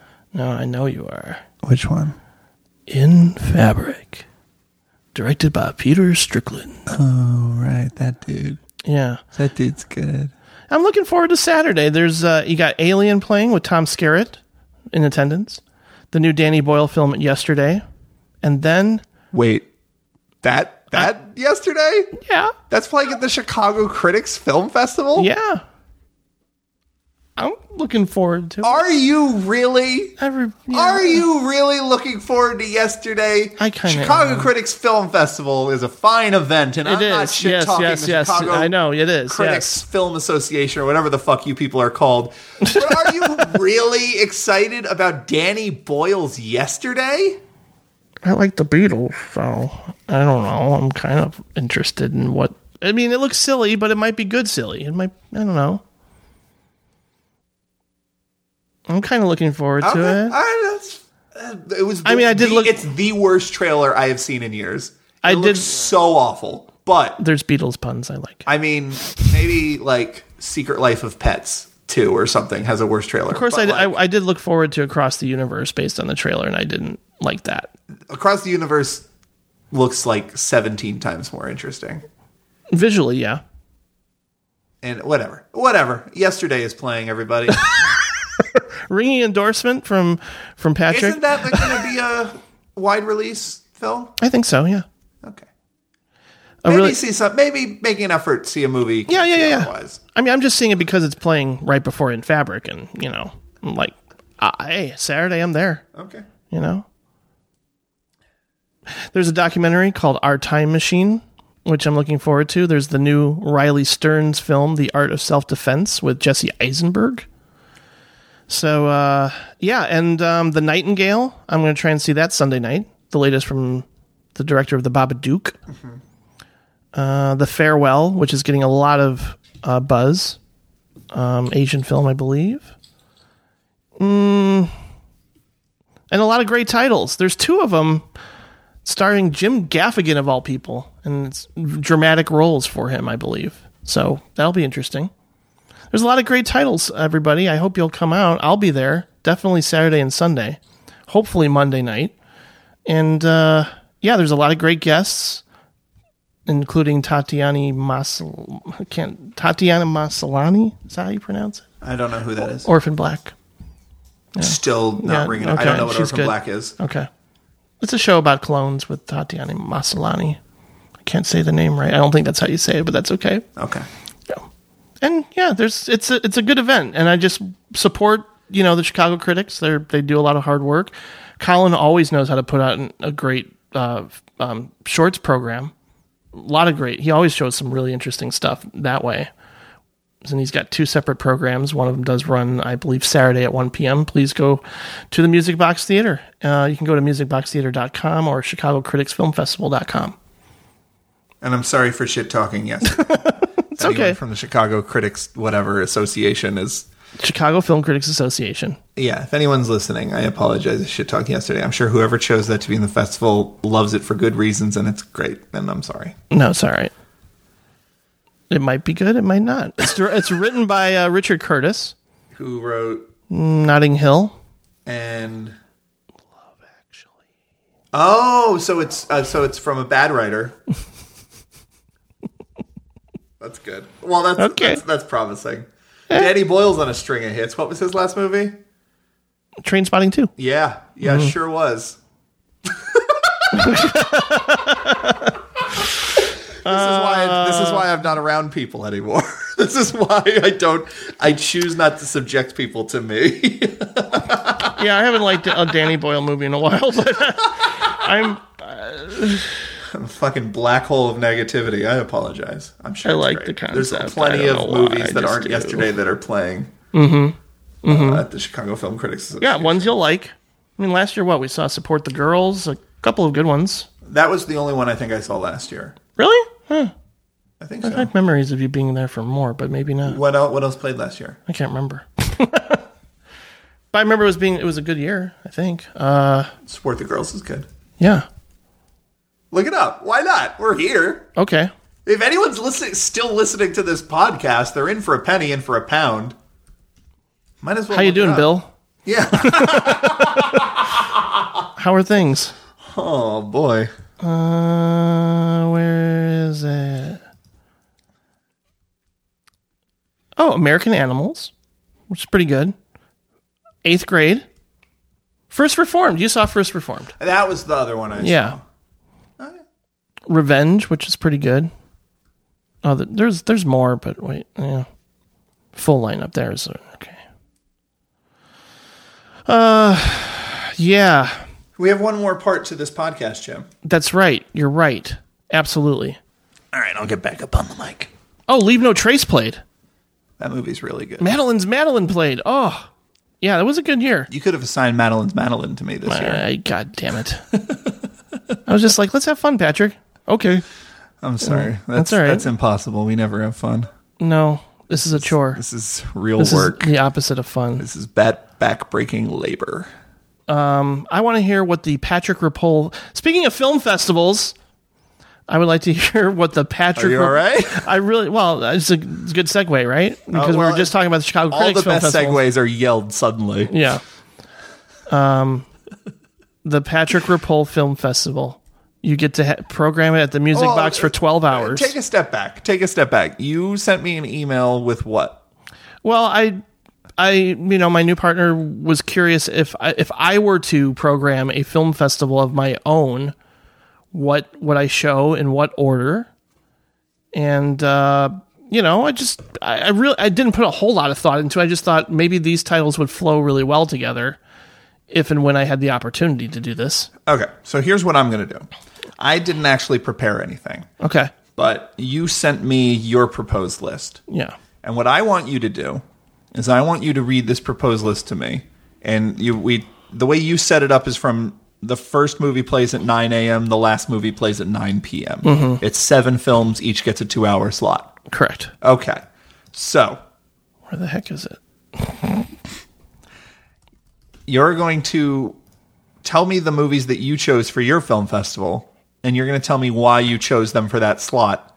And then once I hear Ah. your reasoning, I will think of a comparable, uh, uh, something that I would choose for a similar reason. Problem is, I really didn't put a whole lot of thought. All right. Well, then I won't either. We'll just I was really just like these might be cool to see back to back, or you know, there's moments of levity, then we get serious, and then I don't know. I just what was the first movie? Bad Day at Black Rock. Why do you start a older, Bad Day older, at older Black Rock? Mm-hmm. film? You know, but it's still propulsive. It's still really intense, and Yeah. you know, catches your attention. It's Uh-huh. like you want something at nine in the morning. You know, in case people are a little tired, it's, going to perk them up a little Mm-hmm. Yeah, bit. you know? absolutely right. Yeah. Kansas City Confidential. That's my nine o- nine a.m. Okay. You ever see Kansas City Confidential? I don't think so. Bank robbery. Everyone's wearing these creepy ass masks. I think Sterling Hayden's in it. no, that's the killing. At any rate, Hmm. Oh wow. well, that would be a good choice too. the killing the killing is maybe a little too deliberately paced. Yeah. Um, Ki- Kansas City Confidential. No, who is in Kansas City Confidential? Who was uh, the bad in the good, the bad, and the ugly? I should know right off the top. Lee of my Van head. Cleef. Yes, Lee Van Cleef yes, yes, is, yes, I yes, think, yes, in yes, yes. Kansas Um, City Confidential. Yes, you're correct. It is a crime noir film from the 50s. There is a bank Wow. robbery, and all this guy's partners turn on him and leave him for dead. They don't know he's not dead. Uh, he goes to get revenge on them. They're all wearing masks, so they don't know who he is, but Mhm. he figures it out somehow. And it all takes place in this like it's either Florida or some tropical island, but it's all super fucking sweaty and it's like all black and white, just like sweat glistening, really hard edged, uh, tense kind of cat and mouse game where Yeah. he's trying to get revenge on these people.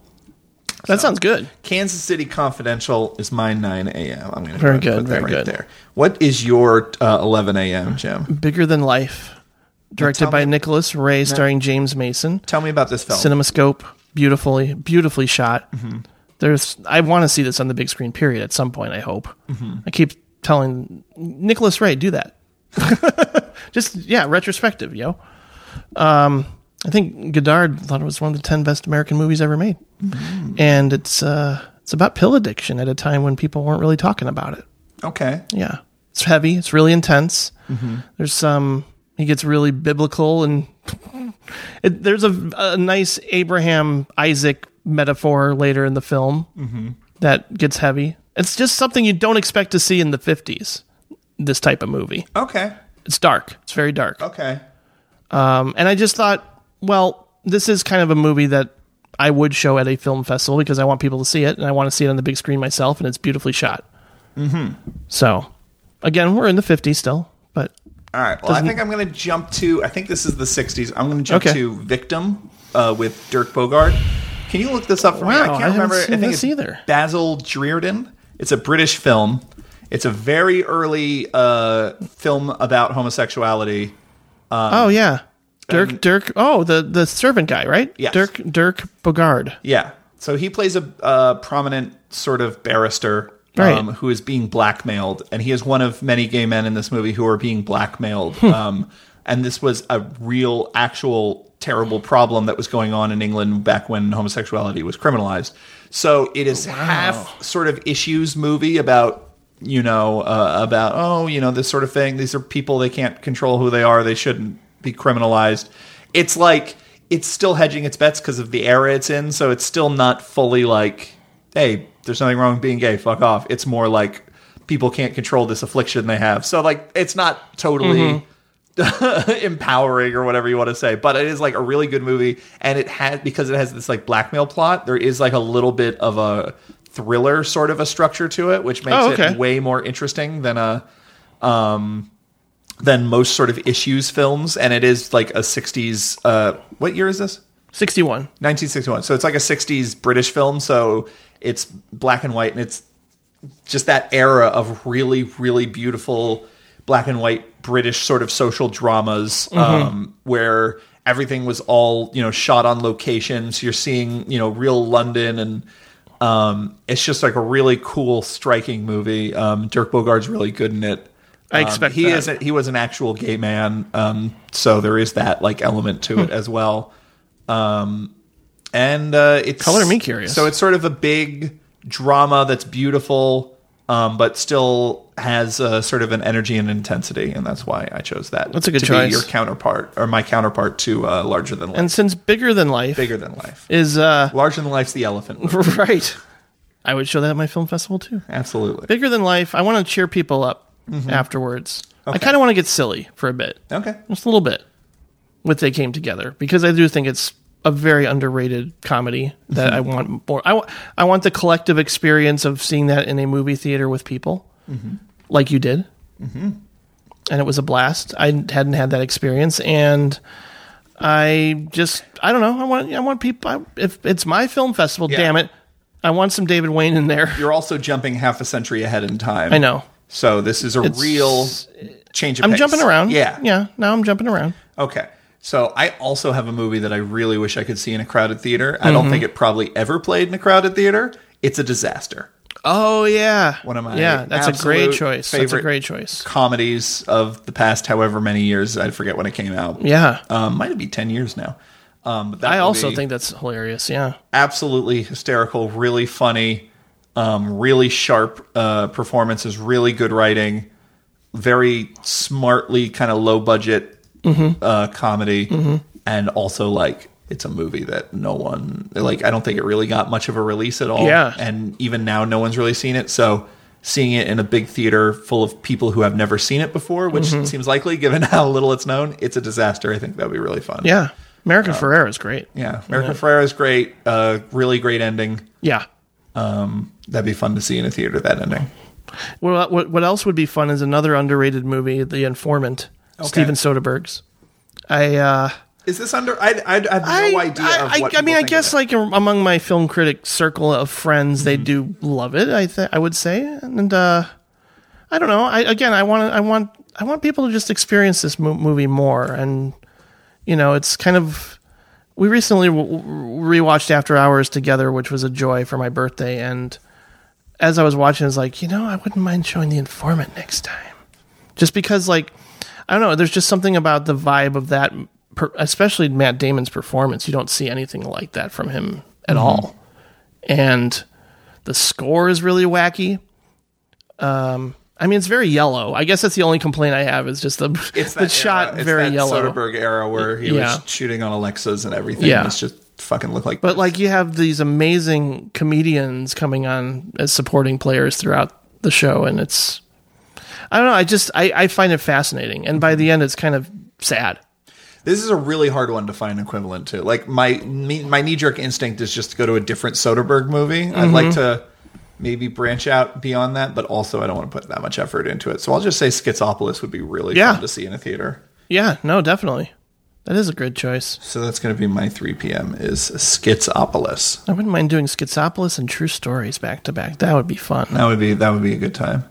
Now I'm getting dark. Okay. I just found out that there's a remake of this coming out written by the guy who did Pet Cemetery, and I'm very upset. Mhm. I probably will never see it. Mhm. I don't want to support it, but it's a remake of Jacob's Ladder. Okay. Which we've done as a commentary, which was great for Tracks of the Damned. And it's a movie that really gets to me, really affects me, It says a lot about Vietnam, but it's also terrifying. And um, well, it's weird that I have this book, but uh, it's just, uh, eh, I don't know why, like, I've never seen it on the big screen. It's one of those, you know, that I think that I want to have a conversation, a dialogue about it, like a Q&A, a discussion after it's over. Um, and I guess I, I guess I wanted to throw in something creepy, a psychological thriller of Mm-hmm. some kind, you know, not necessarily full blown genre horror, but you know, another underrated movie in my opinion. Yeah. So- Um, I I'm gonna go with another uh, underrated, underseen horror movie that I would want more people to see. That is about someone who is not sure what is real and what isn't, which is "Let's Scare Jessica to Death." Great. I actually just recommended this to a customer the other day. That's great. Um, because they were like, oh, I like, you know, I'm sort of interested in horror, but I just can't stand all the oh, blood and guts and stuff. The real Queen. No, wait. Yeah, it's the real Queen of Earth. I mean, what I- Queen of Earth wanted to be. Like, if we just never mention Queen of Earth again, that Okay, worked for fine, me, fine. too. but but yeah, yeah, like Queen of Earth, it's, at least in its trailer, was really trying to Mhm. call to mind this movie. But this movie is really good, and that movie is really bad. So, um, I Part of me wants to change my next one to some degree. Well, you already put, chose it. If you can change it, in 'Cause the I- uh, next five seconds. Because, yeah, I mean, with Jacob's Ladder, Mhm. I think this would be a really interesting transition in a movie that we would both love to have a Q&A with the audience with afterwards. Uh, coherence. Why would we have a Q and A with the audience? I We don't didn't know. make it. No. What does the audience care? What well, we let's think? let's let's fly in the director. Okay. You know, and have a Q&A with him There about we the go. movie. Okay. Uh, Yeah, because like I, I, I guess I could have gone with my original choice, Waking Life, but I I know plenty of people who've seen it and it's okay. I want to go with something that people don't know that much about, and Coherence is one of those movies that the more I watch it, the more I get out of it, and it's a great communal experience, short and sweet, Yeah. and tight, and uh, yeah. I don't. I, what What's this director doing next? I want him to make more movies, please. I think he, he has something in production. I hope now. so. I want to say last I checked was like two years ago. He had something in production, but Yeah. yeah, coherence is really really good. Yeah. It would be good to pair after. it's a disaster in a way. Mm-hmm. Dinner party movies. So I want to go with another sort of. I, I so I don't think this movie is as good as Coherence, and maybe even calling it underrated would be a stretch, just because it's like I don't think the ending is very good. But it's a movie I'd love to see on the big screen that has that similar sort of uh, irresolvable sci-fi premise. Mhm. Um, and but yeah, mostly I think it would just be an amazing movie to see on the big screen. Uh, the Quiet Earth. Have I seen this? It's an Australian sci-fi movie about a man who wakes up to discover he's the only person on Earth. What? Um, How have I not seen this? And he basically kinda- It's he kinda- 1985 too. yeah, he kind of goes mad, uh, just sort of stir crazy. Um, wow, it's really it's really neat. Like I, all the stuff before anyone else shows up is the best stuff. Spoiler alert: it's the it's the classic, the last man on Earth Yeah, yeah, phone yeah. ring sort of a thing. I Am Legend. He Yeah. discovers there's someone else or whatever. I'm and- sure. I'm sure. That makes sense. I would expect that. That's interesting, but it's less interesting. And then the ending, it's sort of like I kn- I've seen the movie I think two or three times, and I never remember how it ends just because it's so like wait, huh? That was kind of sudden. Um, but uh, I think The Quiet Earth is Mhm. a really cool movie, and a lot of that early stuff of him just being alone um, on Earth and sort of going mad and having his way with the world is really good. I'm gonna watch that soon. Then that yeah, sounds yeah, good. it's worth seeing. We're going to end on uh, a recent title that I happened to fall in love with. I think you liked it, didn't love it, but Columbus. Right. Yeah. I just think Yeah. that's one of those sweet romantic movies that isn't necessarily about, like, are they going to end up together necessarily? They're just having a cool connection, Mm-hmm. you know? And there's a lot of great shots of architecture and two really great performances from two great actors that I'm growing to love more and more the more I see them.